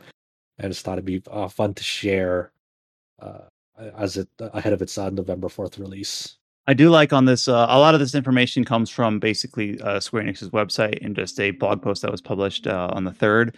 And I like how they're like daily life, fishing, daily life, uh, like getting spring produce, and then like daily life shipping. How you can like take everything and like uh, you earn money by shipping fruit, fruits and vegetables that you harvest from your fields, and you can use machines to process your goods to make an even to sell them for an even higher price. And I don't know, Yeah, it just sounds like Rune Factory on steroids. it kind of it almost feels like Factorio almost, where it's like, yeah, you can be a, a quaint little farmer, but we are we're we're now a shipping industry. We ship our cucumbers all over the planet. All right, planet. Chow. All right, Chow. As the Rune Factory expert, what's your read on Harvestella? Do you think it's going to be better than Rune Factory Five? I put I put an eighty percent chance of it, it will be. Dang. But it doesn't have romance, right? Or it hasn't been confirmed. We- It has like it's we don't know if there's actual romance, but there's like character stories that you can get to learn more about the character. If You you can actually- date the MILF, it automatically is hundred percent better. excuse me, uh, excuse me. Uh, re- re- re- say, say say that again, Chow, verbatim. No. what? If you can Mhm. date the MILF in the fu- in the Rune Factory games, it would have been a god tier game, but you could never do it. Obviously, the podcast title has got to be "Can you date the MILF?" we'll, we'll yeah, I'm sure, I'm, I'm it. sure that'll be good. Yeah, I'm sure that it'll go great with the yeah, with the but search in, queries.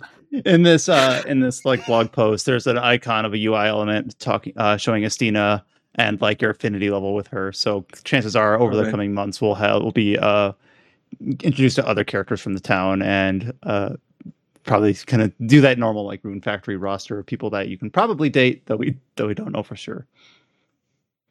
But yeah, this game looks really charming and really relaxing. Uh, no new footage other than the initial trailer, but a lot of new screenshots in this blog post.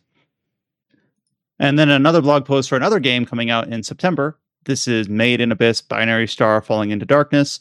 Uh, we've had a few incidental updates on this game since it was first announced and since April through the summer. We've we learned about the two game modes, how one of them will fall, uh, follow the story of the manga, and one of them is a game original story. It seems like this update is mostly about the game original story, which is the Deep in Abyss mode, which um, just features kind of a nameless main character who becomes a cave raider basically it talks about two things here one that characters from the anime will make appearances in the original story i don't know if that means there's some sort of canon order or if it's just uh, kind of a It side is- story I believe it said something like when you start the original story mode, uh, Riko and Reg are already at the bottom of the Yeah. abyss or close to Or- it. So They're they're already well, well on several levels adventure. down. So Yeah, So you're kind of like Right. trailing along behind. this is so weird because like it says like oh as an original character you could take on uh quest from like current White Whistle whistles like Oz and Bondrewd. It's like those are some pretty major characters and they're not really uh you know morally great. Say. Especially Bondrewd. So it's like, oh, okay, I guess I'm just gonna get quests from this dude, huh? All right. Yeah, as as the community likes to call, he's, he's called Bone Dad in the community. But um, yeah, that's really that's really something. Uh, I'm very And then the, o- the uh, other the other thing here is it talk, details a very short little paragraph about the notebook feature, which is basically an in-game encyclopedia that the main character carries. Uh, that uh, kind of is an encyclopedia of characters you've met, items you found, um, creatures encountered, things like that. So, so I'm sure there's going to be some sort of like collectathon aspect to this game in some fashion that'll be captured in this notebook. Pokemon Legends Arceus 2. Here we go. Mm. I don't know. I mean, that's I I just I really wonder what this what sort of quests you have to do for Ozen and Bondrewd because they're definitely not characters that are I would expect that you would interact with normally, but who knows? That's weird. Man, man, you're just, you're just reminding me of like how good the the new season of Made in Abyss is right now. Yeah, very uh very fun, lighthearted, jo- jolly go lucky show. That's how it goes, right? Yeah. I totally trust you. Just like I with a game with a, with a game like with a name like Made in Abyss. How could you not? Right. And that pretty much covers it for major stories or even like game updates for upcoming titles. We do have a few like release date announcements uh, or changes for upcoming, mostly indie games here. Um, a strategy RPG, Vanaris Tactics, launched on PC on August 4th. So this was one of the games that we kind of covered, I think, in brief in one of our summer uh, indie kind of rundowns that we've done. So obviously, late July, early August has been a deluge of big games. So we haven't had anyone cover Vanaris Tactics yet. Maybe we'll have someone poke at it before the end of the year, but it is out on PC. It is on Steam and GOG. Tower of Fantasy launches on August 10th for PC and mobile devices. I think Adam was covering this game, and I don't know if you had expressed interest in this or if it uh, had any other It details is- behind it. It is a it is a Genshin Impact like, which will yeah, it's inform you. Killer. It, it, it will inform you right away what kind of uh, uh, game this is. It's very much uh, crafted and structured like a Genshin Impact. It all does It have looks a like a. Genshin, Sys- just like system, art and just- character design. Yeah, it just has a sci-fi twist to it. Um, I've been kind of sort of keeping an eye on this game. I don't know if I'll try it out when it releases. Um, I I don't know yet. Uh, I I am sort of curious, but I'm just like I don't know. I don't know, man. Well, it's kind of interesting because the Steam page still doesn't have the date on it. It just says Uh, the, the. Steam, the Steam, the Steam, uh, yeah, the Steam release comes later. The it'll have a PC client separate from that, but the the Steam and Epic Games release uh, for it comes later, which is ah, okay. yeah. I mean, but you you can like uh, transfer your account to them when those come go live. Um, it, it it is one of those things that like for if you want to play this on PC, you should probably get it on the ground floor because it has like um limited time stuff at the launch of the game that like you get a lot of good freebies uh, but like they a lot of them expire after like the early september. So if you were if you were if you were hoping to get into this game like by the later through the steam and epic games release like you do miss out on like quite a few stuff Well, every Um, once in a while, when a game like this releases on Steam, they'll be like, "Now you get a Steam bonus where you get a cosmetic little Valve icon or something like that." yeah but yeah but but, but but these uh, like bonuses are like much more substantial to, to Right. than that yeah so I was you gonna know say, didn't they show like a new trailer for that other game from Hoyoverse that they recently made? That Uh, Zen- Zenless Zone Zero is in closed beta right now, and like that's been making the rounds on like on what the what the gameplay is like in that game. It seems to be like a like a dungeon crawler in the sense like you go you like visit nodes, and then Is that like, the action in- game or the turn-based game?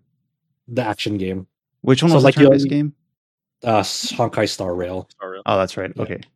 Yeah, and and like it seems like Zenless Zone Zero is like, hey, you you you proceed through like this dungeon like in a linear fashion, like you go through like these nodes, and like some nodes have like challenge uh, challenges, like you can't use this certain ability or type of attack, and like and, and but it's very much like a, a flashy like a flashy like Honkai Impact Third style of game.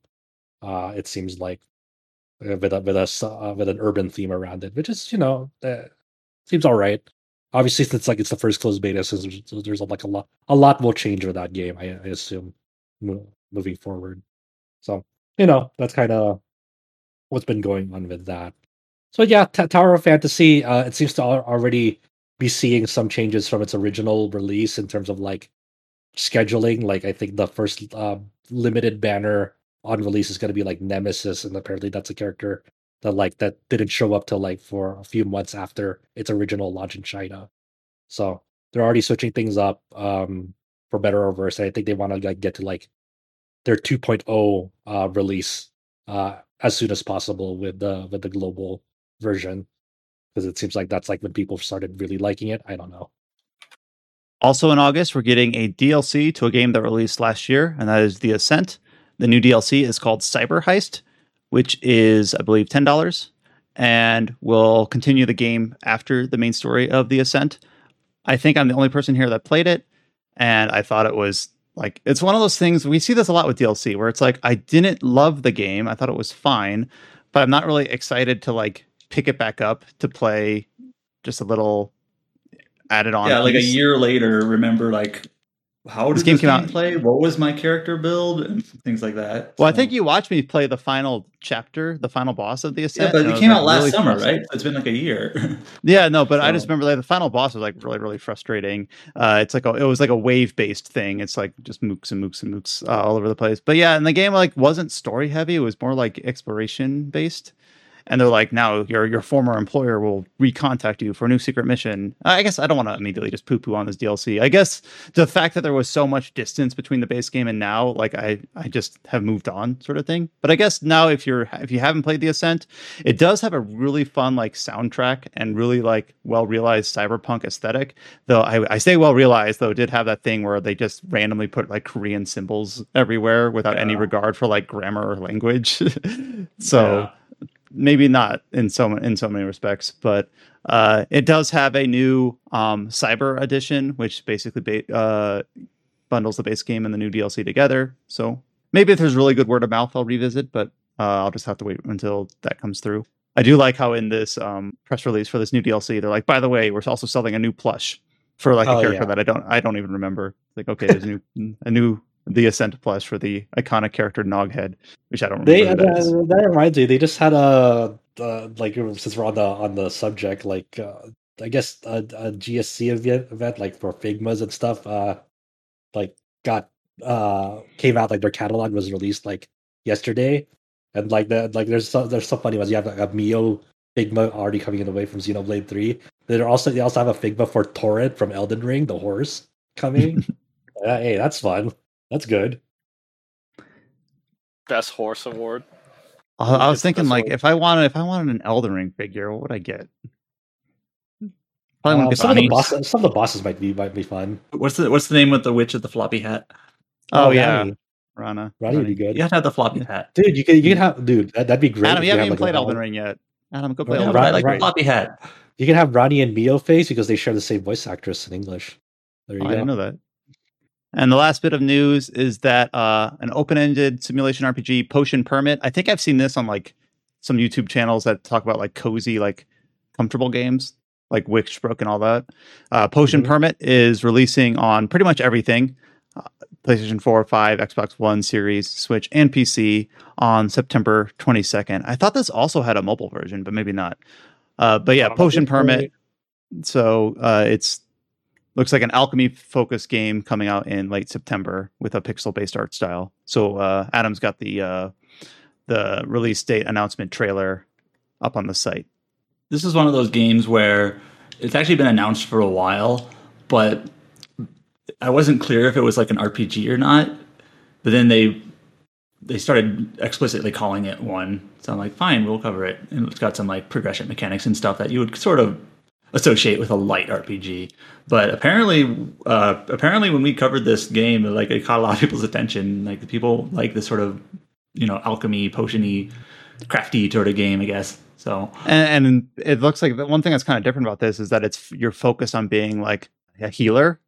You, you take uh like care of residents that have different ailments, and you're you're creating potions to like you know cure them, which is kind of a, a focus that I think a lot of these games haven't had, where it's more like making spells or things like that. Where this is more uh some some characters will be uh, mixed to brew medicine, vitamins. As you become experienced, you have higher level recipes that you can help with uh, up to thirty townsfolk. So it kind of has like an Animal Crossing type vibe, or uh, but in the, in the aspect that you're like the town doctor, which is kind of a fun different thing that I don't think I've seen before. And with those uh, release dates out of the way, that kind of covers us for this episode of the podcast. So a little bit of a nice uh, light news week, especially in the sense that the Tactics Ogre news had leaked several times beforehand. But obviously, a lot of games out at this time. We're playing through a bunch of things at the moment. We're sure we're sure that our listeners are playing through a bunch of games at the moment. We will continue to discuss what we're currently in the middle of as we go forward and into August, and we start seeing things like Gundam. Uh, SD Battle Alliance and Soul Hackers 2. Uh, there was an SD Battle Alliance update this week. I think it just listed a few more uh, a few more mechs that Yeah. were coming to the game. I don't know if you wanted to go over those uh, briefly, It- it- Josh. It's mainly just like you know the the the mechs that you get like for pre-ordering the game and uh, early unlocks. It's it's uh, it's it's fun. If you're interested, go check it out. There's some fun footage in there. A lot, a lot of they've been releasing a lot of like combo heavy videos to show off these units. But uh, Mhm. yeah, not, not not a big big update for it. So obviously, a lot of the recent games that we uh, have covered on the podcast are covered also on the site. We have reviews for Xenoblade Chronicles Three, uh, thanks to Josh. Uh, we didn't talk about it on this podcast, but obviously, Live A Live is still pretty new. We've got the review and the guide coverage of that also up on the site. Potentially in the future, you might see uh, more Digimon stuff on the site. We'll see. Uh, but then also all the news for Tactics Ogre Reborn. We've got all the stuff from the leaks and the official announcement on that up on the site, as well as all the Xenoblade 3 guides that Adam has put together. You can follow us on all the social media channels. You can just look for RPG Site on uh, Facebook, Instagram, Twitter, and YouTube. You can join our Discord by going to discord.gg slash RPG site. We've got a uh, specific channel talking about Xenoblade 3 discussion that we try to make sure that we have really good protocols in place for discussing the game around spoilers. And you will hear from us on the next edition of the TetraCast as we meet again next week. So until you hear from us then, stay safe and take care. We'll talk to you later. Later, everyone. All right, Chow, you wanted to do a what?